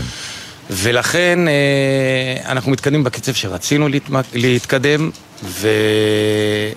ובסופו של דבר משמידים את מה שצריך להשמיד כדי שלא יוכלו להשמיש אחרי אז שום דבר. אני חייב לשאול אותך שאלה אחרונה אישית. מה יותר uh, כיף, להיות ארכיטקט תוכנה או להרוס מנהרות? או שזה הא בהא תליא, או ששניהם קשורים אחד לשני. תראה, בתור, בתור מהנדס, גם פה אנחנו מהנדסים כל דבר. גם את ההשמדה עצמה, וכל דבר זה לא רק לבוא, לעשות משהו ולהשמיד, זה לחשב, זה לתכנן, זה לעשות את זה בצורה נכונה, מדויקת, עם כמות מאוד uh, מדויקת של uh, חנם נקרא לזה, או משהו כזה, כדי לעשות את העבודה. גם נושא השמדות מבנים, איתורים שבהם יש אויב, שגם אותם אנחנו משמידים, זה גם להשמיד, זה גם עניין של קשור להנדסה מסוימת שאנחנו עושים. וזה מה שחיל הנדסה עושה. טוב, עכשיו שאלה אחרונה ממש ממש, כי זה חשוב לי. לא, אבל זה חשוב לי. אוקיי. בעבודה הכל בסדר? אתה לא נפגע? לא, הכל בסדר. אוקיי, תודה. זה חשוב. זה מה שחשוב. אה, ושתחזרו כולכם, כמובן. אני מניח שבגוף שלך. מחבקים אותך. לגמרי. בגוף שאתה עובד בבנק הפועלים. לגמרי. אתה רואה, זה... זה- ואם יש בעיה, אנחנו פה. תודה רבה. לא, אני לא אומר את זה בצחוק. תשמע, תודה רבה. היה, היה מרתק לשוחח איתך, באמת. תודה רבה לך, סגן אלוף תודה. במילואים אה, יגאל קצין הנדסה אוגדה 98. תודה רבה. תודה. תודה. ועכשיו, אה, טוב, אה, אה, קודם כל אני אציג, אני אציג את אה, מי שמצטרף אלינו עכשיו, ואני אספר את הסיפור. טוב. מצטרף אלינו יוד, מילואימניק, שלום, ערב טוב. ערב טוב לכם. אסור לנו להגיד יותר מזה. ומצטרפת אלינו אבתיסאם אבתיסאם אבתיסאם פרס, פרס. מחורפיש, שלום לך. שלום, ערב טוב. אז אני אספר עכשיו את הסיפור. תראו, אני לפני, אה, אתמול, אה, מגולל לי בטוויטר ורואה סיפור. אנחנו, צוות, שפשוט היה רעב, ומכאן, יוד, אתה ממשיך. אה, כן, ממש במהלך השבוע האחרון ירדנו מפעילות בגבול הצפון, אחרי מספר ימים ששהינו שם. אה, מזג האוויר קר, חורפי, גשום. אה, במהלך הלילה, אחרי הירידה, אה, עצרנו בחורפיש. אה, ובעצם יש כמה חבר'ה גם אה, שומרי כשרות בצוות שחיפשו מקום לאכול. אה, ואחד החבר'ה אה, גיגל והגיע לאבתיסאם אה, למרכז שלה, התקשר אליה, ותוך כדי הוא קולט שבלילה כבר מאוחר וסגור העסק, אה, אבל אחרי שיחה קצרה עם אבתיסאם המדהימה, באמת מדהימה, אה, אמרה לו, הבינה את הסיטואציה, אמרה לו, אין מצב שאתם ממשיכים הלאה, מיהרנו להמשיך ל- לבסיס שלנו, אמרו לו, אתם באים אליי עכשיו, הוא השיבה אותנו. אה, רגע, מפה. תעצור, תעצור. אבתיסאם. ואבתיסאם, אני רוצה לשמוע אותך. אבתיסאם, עכשיו את ממשיכה. מכאן. איך זה בצד שלך נשמע? אה, כן, הם התקשרו אליי, אני כבר אה, חיביתי אורות למטה במטבח ועליתי למעלה לנוח, טלפון מצלצל, שואלים על אה, אם אנחנו פתוחים, אמרתי להם, לא, לא הבנתי אם, אה, שהם חיילים, אמרתי להם, אה, איך אני יכולה לעזור לכם? הוא סיפר לי שהם בחורפיש ומחפשים אוכל כשר לכמה חיילים. אמרתי לו, בטח, תגיעו, יש לי אוכל, אני יכולה לחמם לכם ולהגיש לכם. אחר כך, כמה דקות, אני, אני לא טועה, הוא התקשר, אמר לי שאולי פעם אחרת, הרגשתי שהם מתביישים להגיע, או... אז אמרתי לו, בשום אופן אתם לא ממשיכים עם חיילים רעבים. אני לא יכולה ל- לשון, לשון הלילה אם אה, לא תגיעו, אז ירדתי למטה, חיביתי אורות והתחלתי לחמם להם אוכל, היה לי עודף אוכל שבישלתי באותו יום. אה, ויש לי תה חם מיוחד, מחכה לחיילים. מתוק, מתוק, מתוק. מג'ינג'ר וקינמון, עושים אותו בחורף ומתחיל לחמם את הגוף. ובינתיים אה, חיממתי להם את התה והתחלתי להגיש להם את זה. אה, זה שום דבר לעומת שהחיילים שלנו, מה שהם עושים לנו ומה שהם נותנים ותורמים למדינה. אה, אבתיסאם, את. מדהימה. את מדהימה, אבל אני רוצה רגע... רק, נאמר, רק נאמר, ואנחנו נחזור על זה, מי ששומע את זה, לאבתיסאם, יש לה יש, אה, עסק. עסק של בישול ורוח דרוזי בחורפיש. כשר בחורפיש. אז כל מי ששומע את זה, ובעיתות שלום ובעיתות מלחמה, תדעו להכיר תודה לאנשים רגע, אבל כאלה. יוד עכשיו ימשיך ויגיד לך, אוקיי, אכלנו, שבענו, אנחנו קמים, מה קורה אז? לא, אז זהו, זה, זה לא נגמר בזה. אבתיסאם מעמיסה עלינו, עלי גפן ממולא, עם כרוב ממולא, מרק מנחם, ובאמת, עם כל השלל הזה, חזרנו גם לצוות, גם אחרי זה לבסיס, לכל הפלוגה, מי שיכול ליהנות מזה. בצורה ש... אני אגיד את זה ככה, אנחנו כבר ארבעה חודשים בעצם, מאז השביעי לאוקטובר מגויסים, התחלנו בעוטף עזה, בניר עוז, אחרי זה עלינו לצפון, מאז אנחנו בפעילות בצפון, ממשימה למשימה, ובאיזשהו מקום חזרה לסדיר. חבר'ה ותיקים, צוות ותיק מאוד, בוגרי מלחמת לבנון השנייה, ולמעשה, פתאום לראות את העורף שכל פעם זה מנשים אותך, נותן לך איזה כוח, איזה משהו מחמם את הלב, בחורפש, ברחוב צדדי, היה ברחוב המרכזי, פתאום כזאת אישה מוארת פנים, שפשוט שופכת עלינו אוכל, ואמרנו לה בואי נשלם לך, והיא לא מסכימה. היא אומרת לא, אתם שומרים עליי, אני פה מכל הלב עושה, ואתה רואה עליה שהיא עושה את זה מכל הלב, ממש, בצורה הזו, וזה פשוט מחמם לנו את ה... את ה, ממש את הלב, ואנחנו שומרים עליהם, ובעצם ככה היא שומרת עלינו עם uh, הדברים שהיא נותנת לנו ואיך שמתייחסים.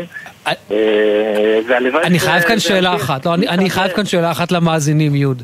באיזה שעה התקשרתם? באיזה שעה התקשרתם אליה ובאיזה שעה עזבתם? לדעתי זה היה לקראת עשר. לקראת עשר מה, התקשרתם? התקשרנו, וכמפקד הכוח אני עוד באתי לזרז את החבר'ה, כי היה עוד חבר'ה על האוטובוס שחיכו לנו וזה, ואני גם נתקעתי שם מה שנקרא, רצינו כבר ללכת, אבל גם אני קיבלתי את התה וישבתי שם אה, לשתות, ו... ופשוט היינו לחוצים בזמן, ובכל זאת לא הצלחנו לקצר את הזמן, כי רוח באמת מכל הלב. אה, וכל הביחד הזה, זה באמת, אה, באמת מחמם את הלב, והלוואי וזה ימשיך הלאה, גם בסוף הצו שמונה שלנו שמחכה בהמשך. שבאמת ניפגש בזה בכל מקום. וממש תודה לאבתיסאם, זה פתיחת לב הכי רחבה שיכולנו לראות באמצע, באמצע משום מקום. אתה יודע, בהתחלה חשבתי שדברו איזה חמישה חבר'ה בטח, הוא מדבר על אוטובוס. בכלל הגיע אוטובוס. מה זה? לא, אמרתי בהתחלה, יותר שלושה, חמישה חבר'ה. בדיוק, כמה אנשים, כמה אנשים בכלל? האוכל צריך לאוטובוס ופלוס אנשים, כן, היא העמיסה עלינו שם בצורה רחבה ונדיבה. היינו באמת מוכרי תודה. אבתיסאם, ממש ממש תודה, ואני מבין שהיא דואגת להרבה חיילים מסביב, וזה כיף, אנחנו באמת עוברים ממשימה למשימה, וזה כיף שיש את הדאגה הזאת, ואבתיסאם היא גדולה מהחיים, והלוואי וכולם יוכלו לפרגן לה ולפעול כמוה, זה ממש עושה טוב. איזה כיף של עם יש לנו, אה? רגע, אבתיסאם, אני חייב לדעת, אני חייב להבין. הצלחת להכיל אוטובוס? לא אוטובוס. קודם כל, כן, לא, לא אומרים תודה לאימא שמאכלה את הילדים שלה. אלה חיים, אני מרגישה שהם כמו ילדים שלי. בדרך כלל אימא זה רגילה לתן אוכל לילדים שלה. זה לא היה טוב, זה היה כמה חבר'ה שאוכלים כשר, אבל אני נתנתי אוכל מה שיש לי, לא יודעת לי כמה הספיק. זה בקטנה, אני כל המלחמה בישלתי עבור הרבה חיילים שהיו בכפר שלנו. אני חזרתי במלחמה, ביום חמישי הייתי בחוץ לארץ וביום שישי נהניתי, יום שבת נהפכו עלומות בארץ. כמובן, חזרתי, כאב לי שאני לא נמצאת בארץ וכאב לי יותר שאני עד עכשיו שבוע לא יכלתי לתרום החלק שלי ומאז שחזרתי מחוץ לארץ ראיתי שהכפר שלנו מלא חיילים והתחלתי לבשל עבורם בכיף, וזה שעזר לאנשים שאוכלי כשר, שהמטבח שלי הוא כשר ונותן מענה לכל האוכלוסיות כן. וכל החיילים שלנו. כן. טוב, אנחנו, אנחנו קודם כל מודים, מודים לך, כמובן שאת דואגת לך על החיילים שלנו, ויש לנו עם נהדר. זה הזמן עוד פעם לחשוב על חוק הלאום אני גם רוצה ולשנות. להודות שוב לאבתיסאם, ולהודות באמת לכל מי שתומך, לא רק לנו החיילים, גם למשפחות, הנשים והילדים ש... נמצאים בבית, שהשארנו קצת, זנחנו אותם לטובת המאמץ המלחמתי, אז באמת תודה לכל התמיכה, ואבתיסאם, ממש ממש תודה, וכיף היה לי. תודה. אבתיסאם... תודה רבה לכם. ורק נאמר, אבתיסאם נאמר. פרס, בישול ורוח דרוזי בחורפיש. מי שעובר שם מי מוזמן שעובר, להיכנס. חברים, מוזמנים לבוא ולהגיד תודה. כן, כן, בדיוק. תודה. אפשר להגיד תודה. תודה, יוד, תודה רבה לך, שמור על עצמך ועל החבר'ה שלך. ובאמת שאלו- שאלו יהיו האייטמים שלנו, באמת, זה כיף לשמוע. הלוואי. הלוואי, אינשאללה. תודה רבה לשניכם. אליי הביתה, יש לכם כולכם, לכל עם ישראל, בית פתוח ולב פתוח בחורפיש. מוזמנים לראות אתכם, לפנק אתכם כולכם. אני, אני מגיע, אבתיסאם. תודה רבה לך, את אישה נהדרת, תודה רבה וחמה ותודה תודה. תודה רבה. יופי, נשמע אה, קצת... אה, זה לא עדכוני, איך אנחנו מגדירים את זה? זמרירים. זמרירים, זמרירים. זמרירים, נחזור מיד אחר כך. נחזור, בדיוק. אתם מאזינים לגלי צה"ל. זו שנה של מלחמה על הבית. זו שנה של גבורה. על ביטוייה השונים. את טקס הדלקת המשואות בליל יום העצמאות ה-76 למדינת ישראל נציין הפעם בסימן גבורה ישראלית. גבורה של מי שגילו אומץ לב נדיר. גבורה של מי שהפגינו נחישות ועוצמה אל מול התופת, הרוע והסכנה. גבורה שהיא השראה לכולנו. המליצו והשפיעו על בחירת מסיעות המשואות ומסיעי המשואות בסימן גבורה ישראלית. פרטים באתר המערך לטקסים ולאירועים ממלכתיים. עם ישראל רץ. מרתון ווינר ירושלים יוצא לדרך. ירושלים מצדיעה לצה"ל, כוחות הביטחון וההצלה, ומזמינה את כל עם ישראל להצטרף אלינו לירושלים ב-8 במרס. כוחות הביטחון וההצלה נרשמים ללא עלות. אז חפשו מרתון ווינר ירושלים ורוצו להירשם. גלי צה"ל פה איתכם גם בסוף השבוע. מחר, ב-8 בבוקר, משה שלונסקי מארח את האלוף במילואים יפתח רון טל. בתשע, יואב גינאי במה יהיה בתרבות. ומהצהריים ועד הלילה, אודיה ונתן, אהוד בנאי, יהורם גאון, דוד פרץ, ציפי גון גרוס וליליאן ברטו, אוגרים כוחות לשבוע חדש. גלי צה"ל פה איתכם, כל מקום, כל הזמן.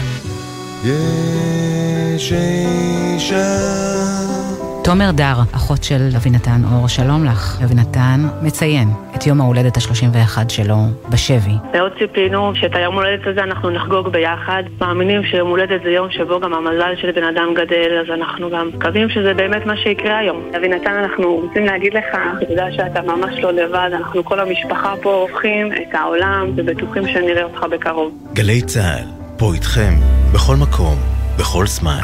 גלי צה"ל ומערכות מציגים. האנשים האלה הם גיבורים בצורה שאי אפשר להבין בכלל.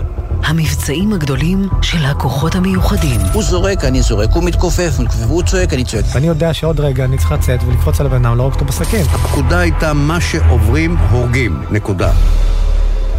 הסכת השופך אור חדש על הפעולות שבנו את האתוס של צה"ל ומחבר את העבר אל ההווה. אנחנו נלחמים ומגיעים עד קצה העולם בכדי להציל את האזרחים שלנו, זה תמצית הציונות. המבצעים הגדולים של הכוחות המיוחדים. מוצאי שבת בתשע, ובכל זמן שתרצו, באתר וביישומון גל"צ גלגלצ, ובכל מקום שאתם מאזינים להסכתים שלכם. עכשיו בגלי צה"ל, רן יבנאי ואמיר בר שלום, עם יומן סיכום השבוע. כן, חזרנו, אנחנו מתארחים אה, באוגדה 98, בעצם ממש אה, במפקדת אוגדה 98, אה, שעושה עכשיו בח'אן יונס, צפון ח'אן יונס, נכון? משהו כזה? כל ח'אן יונס למעשה, כל ח'אן יונס.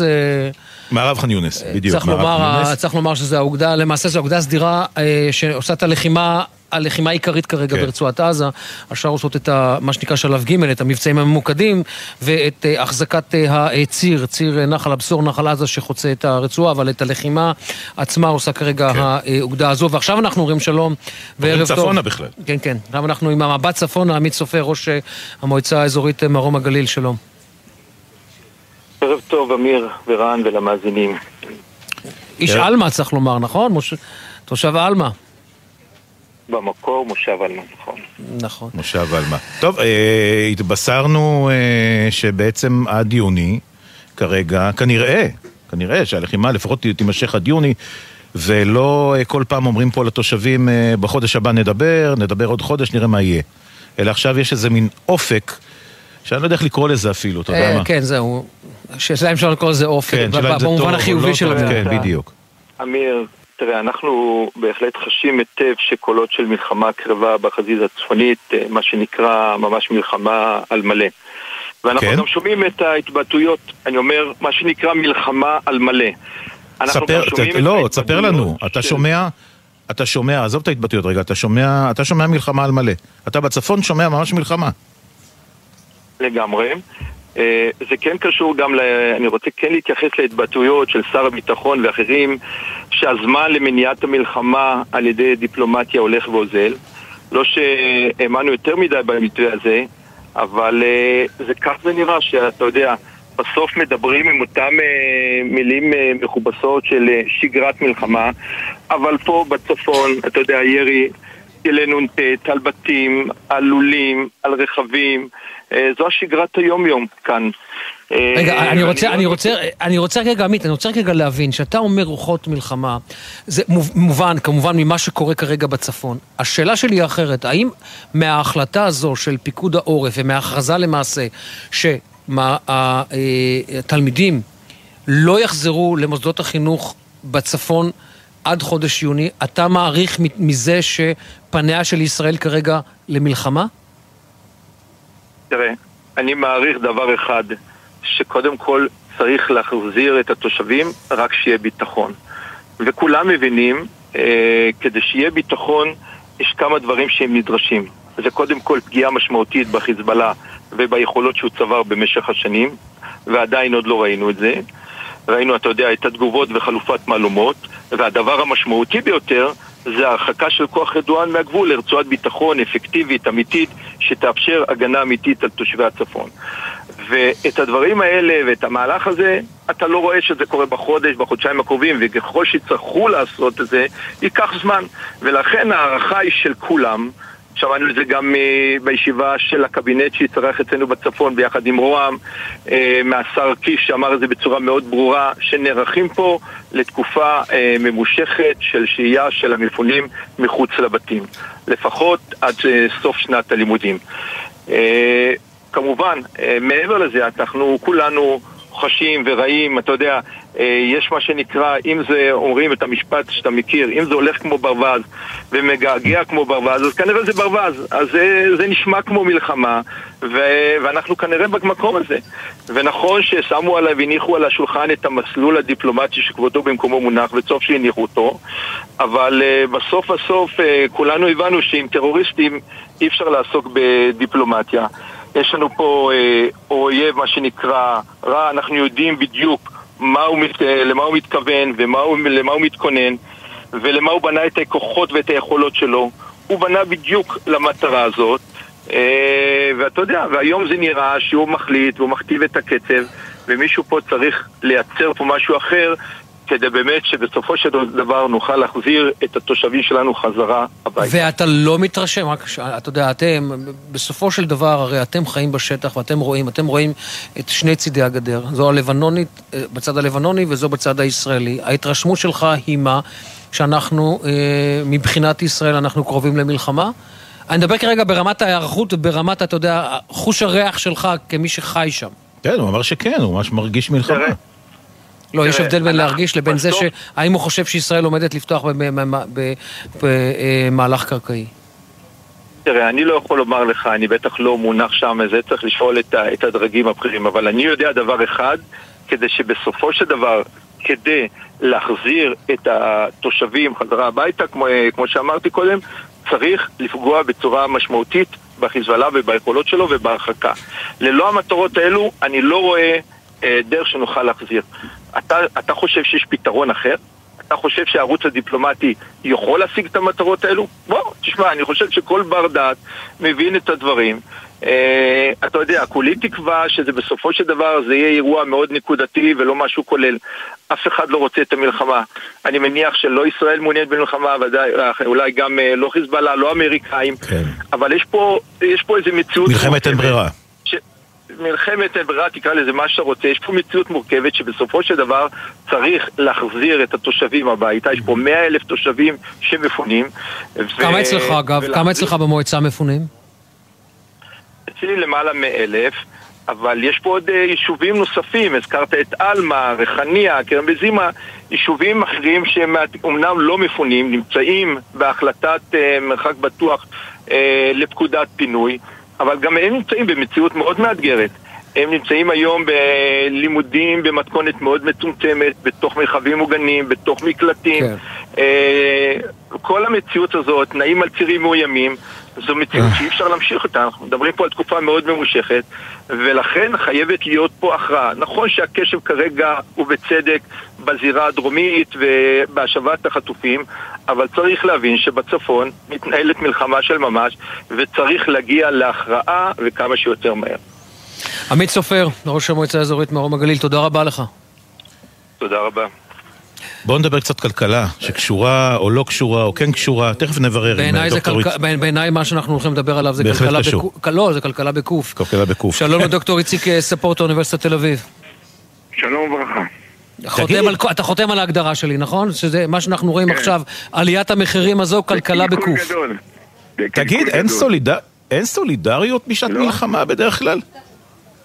או, אתה כנראה לא מצוי בחוגי הכלכלה וחלק ניכר מהכלכלנים. נו, שתף אותי. שאצלם- שאצלם רק יש דבר אחד חשוב, רווחים, רווחים, רווחים, רווחים, וזה, אתה יודע, במידה רבה זה, זה די מדכא, זה די מייאש ודי מעציב לראות את העליבות הבוטה של נשי ונשות העסקים הישראלים בשבקי, בעיקר בתחומים של המזון. זה ממש עלוב נפש.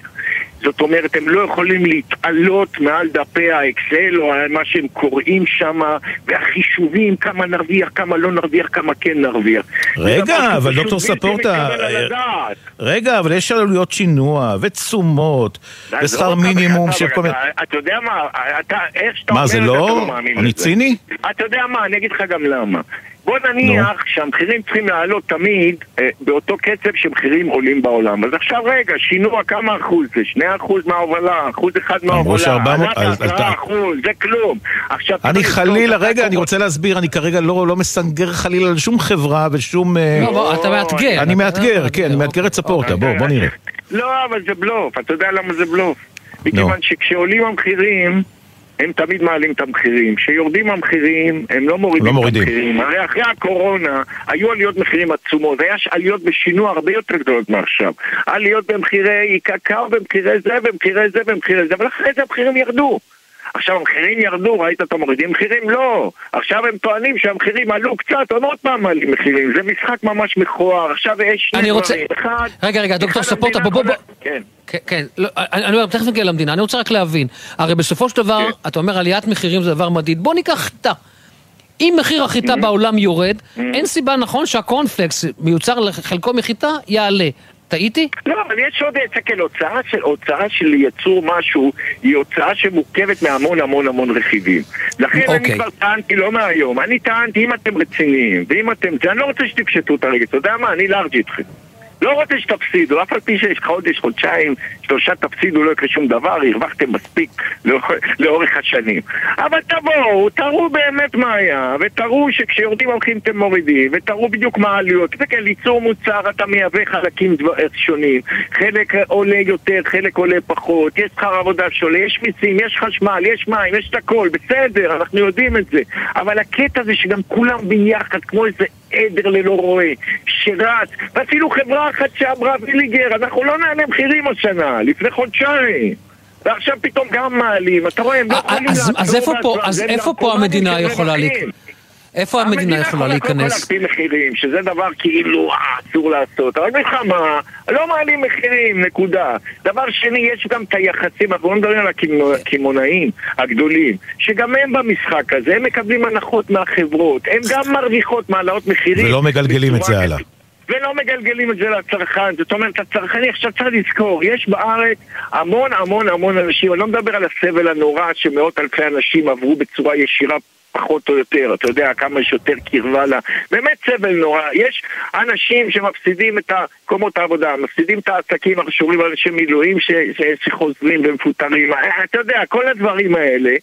אנחנו שומעים את כל הדברים האלה, ועדיין אנחנו רואים שהעסקים לא משתפים איתנו פעולה, הם אזרחים מה רעים. הם ניתן אזרחים לעשות? מה רק- אני- מה רק ניתן לעשות? סנק- רק סנקציות. אפשר להקפיא רק מחירים. סנקציות. אפשר להפעיל, מה זה להקפיא? אבל לא רוצים להקפיא מחירים. אפשר להקפיא מחירים, בטח, בטח אפשר. להקפיא מחירים של חלק ניכר. שטראוס לא רוצה, לא שסטוביץ, סוגת, בית רוצה השיטה, ויסוצקי. שיסגרו, שיסגרו. יוניליבר. לא, הם לא עושים עלינו רושם. עכשיו, בתור ומה עם הדלק? נורא רגע. ומה עם הדלק? מה עם הדלק והחשמל? תשמע, יש דברים שצריכים לעלות, כי הדלק יש לו נוסחה ונקבע על ידי המדינה, בגלל מה שקורה למחירי הדלק בעולם, וגם מחירי הדלק, אם שמת לב, גם הממשלה הקודמת וגם הממשלה הזאת הורידה את המיסים כדי שמחירי הדלק לא יעלו יותר מדי, כדי שלא יש- יש- ישמשו לעילה להעלאות מחירים, כי מחיר הדלק, אותו. כולם משתמשים. זאת אומרת, כן, הורידו את זה, וזה פשוט... אבל אני חייב לשאול אותך, דוקטור ספורט, אני חייב לשאול כן. אותך, אתה- אתה אתה אני מנומק רוצה מאוד. אחריות שלהם קודם כל. אוקיי. עכשיו אני שואל אותך, אני רוצה לשאול... שידעו שהם חיים אין לי- בחברה ישראלית. אין לי ציפייה. אין לי ציפייה, כמו שאתה אומר שהוא... לא, לי יש ציפייה, זה ההבדל. זה שביטלו את הציפייה שלנו להתנהגות אנושית שלהם, זה מראה עד כמה הם הצליחו. אני אתה יודע, בודק זה ש- הציפייה. השאלה מי ריאלי ומי אופטימיסט, אבל אני רוצה לשאול אותך שאלה. אין לי ציפייה לצורך העניין מהחברות הגדולות, כי כמו שאתה אמרת, שורת הרווח מעניינת. אבל בדיוק כאן, זה מקומם של נבחרי הציבור, וזה מקומה של הכנסת, נכון. ושל ועדת הכלכלה של הכנסת, להתכנס ולהחליט. הרגולטורים, למה זה לא קורה? כי כולם שבויים, אתה יודע, הם שבויים בתפיסה המעוותת שכבר כולם, כולם יודעים שהיא לא תופסת. הם שבויים, לא, אני רוצה לשאול אותך שאלה. רגע, רגע. שבויים בידי מי? שבויים בידי תפיסה או שבויים בידי שתדלנים שיושבים להם על הראש? תפיסה, פלוס שתדלנים, זה accident. וכשאין קונטרה בכלל, אתה יודע. כי האזרחים היום, אתה מבין, הם לא הולכים בודקים מחירים וזה, מה אנחנו מבזבז את הזמן? אנחנו, לא אני, אבל אתה יודע, אנשים בזבזו את עצמם על הדבר הזה. וכן מצב כזה שאתה יכול, אתה יודע, אתה יכול, אתה יכול לנצל את המצב, וזה הבעיה, הניצול, הניצול, הניצול של המצב הזה. אז כל הדברים כלומר, אנחנו לא רואים, אני אני לא רואה... השאלה, בהתרשמות, אתה עוקב אחרי זה, אני עוקב אחריך ואחרי הדברים שלך. האם אתה חושב שיושב ראש ועדת הכלכלה, דוד ביטן, עד כמה אתה חושב שהוא נחרץ בעניין הזה, או שהוא פשוט לבד במערכה ולכן. הוא לא מצליח? אולי, אני לא חושב שהוא נחרץ. תשמע, חברי כנסת ראינו שכשהם רוצים להציג משהו, לא כבודדים, אלא מתוך, מתוך מפלגות, שהם רוצים לעשות מה הם מצליחים. זאת אומרת, אם עכשיו אנשי, חברי כנסת היו באים לראש הממשלה ושר האוצר, אומרים לו, יא חביבי, אתה נותן כסף לזה, לזה, לזה, לזה, לזה, הפגיעה, המחירים פוגעים במצביעים שלנו. בא, בא אפילו בבייס שלנו, אנשים שמשתכרים פחות, שזה דבר שהוא מאוד משמעותי כן. לחיים שלהם, אנחנו רוצים פעולה, אם לא, אז, אתה יודע, אפשר גם לעשות את זה, אבל אנחנו אף פעם לא רואים את זה בנושאים האלה. אז כולנו, כולנו מבקשים מאיתנו להיכנס מתחת לאלונקה, אנחנו במאמץ מלחמתי, מילואימניקים קונים אה, ציוד אה, צבאי, ברכיות. ו- ו- ולאף אחד אין כרגע את הכוחות הנפשיים לפתוח במחאה צרכנית, בטח לא אה, אותם אנשים שאיבדו וחרב עליהם כל עולמם, ויש הרבה כאלה, כן, וכאלה שמפונים היה- מביתם. היה- הפנקס פתוח והיד רושמת. כן, כן, זה הפנקס נכון. צ'קים שלנו, של. הצרכנים. אה, טוב, דוקטור יצחק ספורטה, אוניברסיטת. אה, תל אביב. תודה לכם. תודה לכם רבה. תודה ערב. נהדר. העורך הראשי של יומן סיכום השבוע רועי ולד, המפיקה היא מאי נבון, ביפו עדן רכלין, על הביצוע הטכני אלון אה, קפלן, ליאור רונן, יואב מנדלוביץ' וגלעד הראל. פיקוח טכני אילן גביש, עורכת הדיגיטל הדר ברלין, תודה גם לצורי רוקח, המפיק הראשי של גלי צה"ל. שמעון מכלוף וניקולאי אקינו, הנהג שלנו, מיד אחרינו, מיכל אה, שרון וענבל גזית עם גילוי דעת. אה, אנחנו אומרים, אה, נפרדים מאוגדה 98, כן. שהתארחנו אצלם להגיד כרגע. תודה על האירוח. שבוע הבא אנחנו מקווים, מקווים, אה, אל תגיד. לא אל- נגיד. הפתעה. הפתעה, הפתעה, כי זה אל יהיה. מעניין. אל יהיה. מעניין. אמיר בר שלום, תודה רבה לך. תודה רבה. טוס וחזור בשלום. ואנחנו ניפגש בשבוע הבא. בשורות בעזרת טובות. השם, בשורות טובות לכולנו. אמן. ולכו, לכו על אחדות, זה הכי טוב. תודה.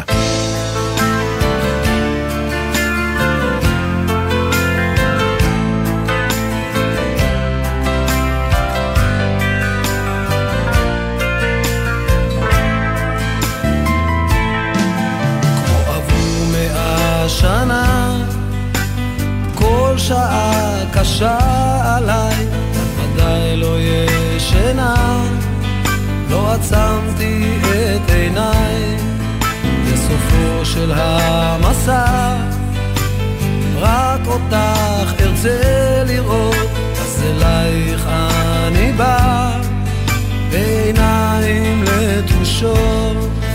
כי ראיתי איך טינה אותי לוקחת למקום שבני אדם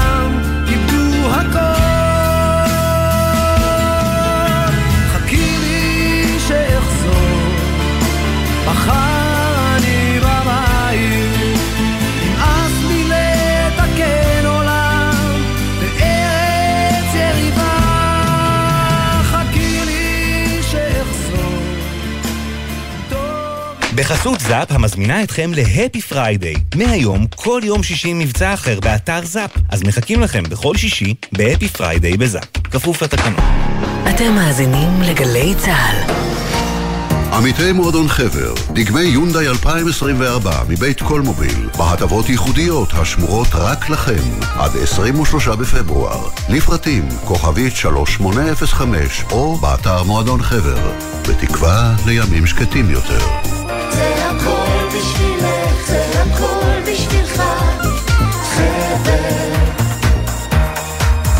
היום יותר מתמיד חשוב להישאר רלוונטיים בשוק התעסוקה. המכללה האקדמית כנרת מזמינה אתכם להירשם לאחד ממגוון מסלולי תואר ראשון, BA בחינוך וקהילה, BA בלימודי ארץ ישראל, תואר ראשון דו-חוגי בתקשורת ובניהול תיירות ומלונאות. אז הישארו רלוונטיים. לפרטים חייגו 1-800-2090-20. אקדמית כנרת, הנדסה חברה ברוח. נהגים בחורף קשה יותר להבחין בהולכי הרגל ולהספיק לבלום בזמן, גם כשהדרך מוכרת. נוסעים לאט ונותנים זכות קדימה להולכי הרגל החוצים את הכביש או המתכוונים לחצות אותו. הרלב"ד, יחד נגיע ליעד. סוף השבוע הוא הזדמנות להפוגה מהחדשות. לשמוע גם משהו שיעשה לכם טוב על הלב. בשבת, יורם רותם בבוא שיר עברי, דידי שחר בתוכנית לילדים, ובן וקובי פראג' ואורלי וגיא אוגרים כוחות לשבוע חדש. גלי צה"ל פה איתכם, כל מקום, כל הזמן.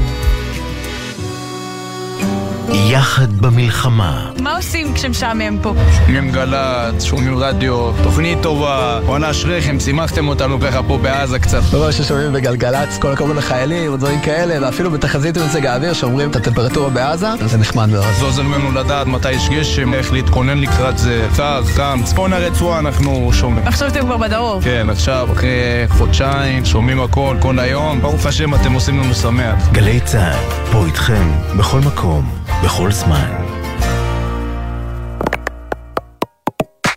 מיד אחרי החדשות,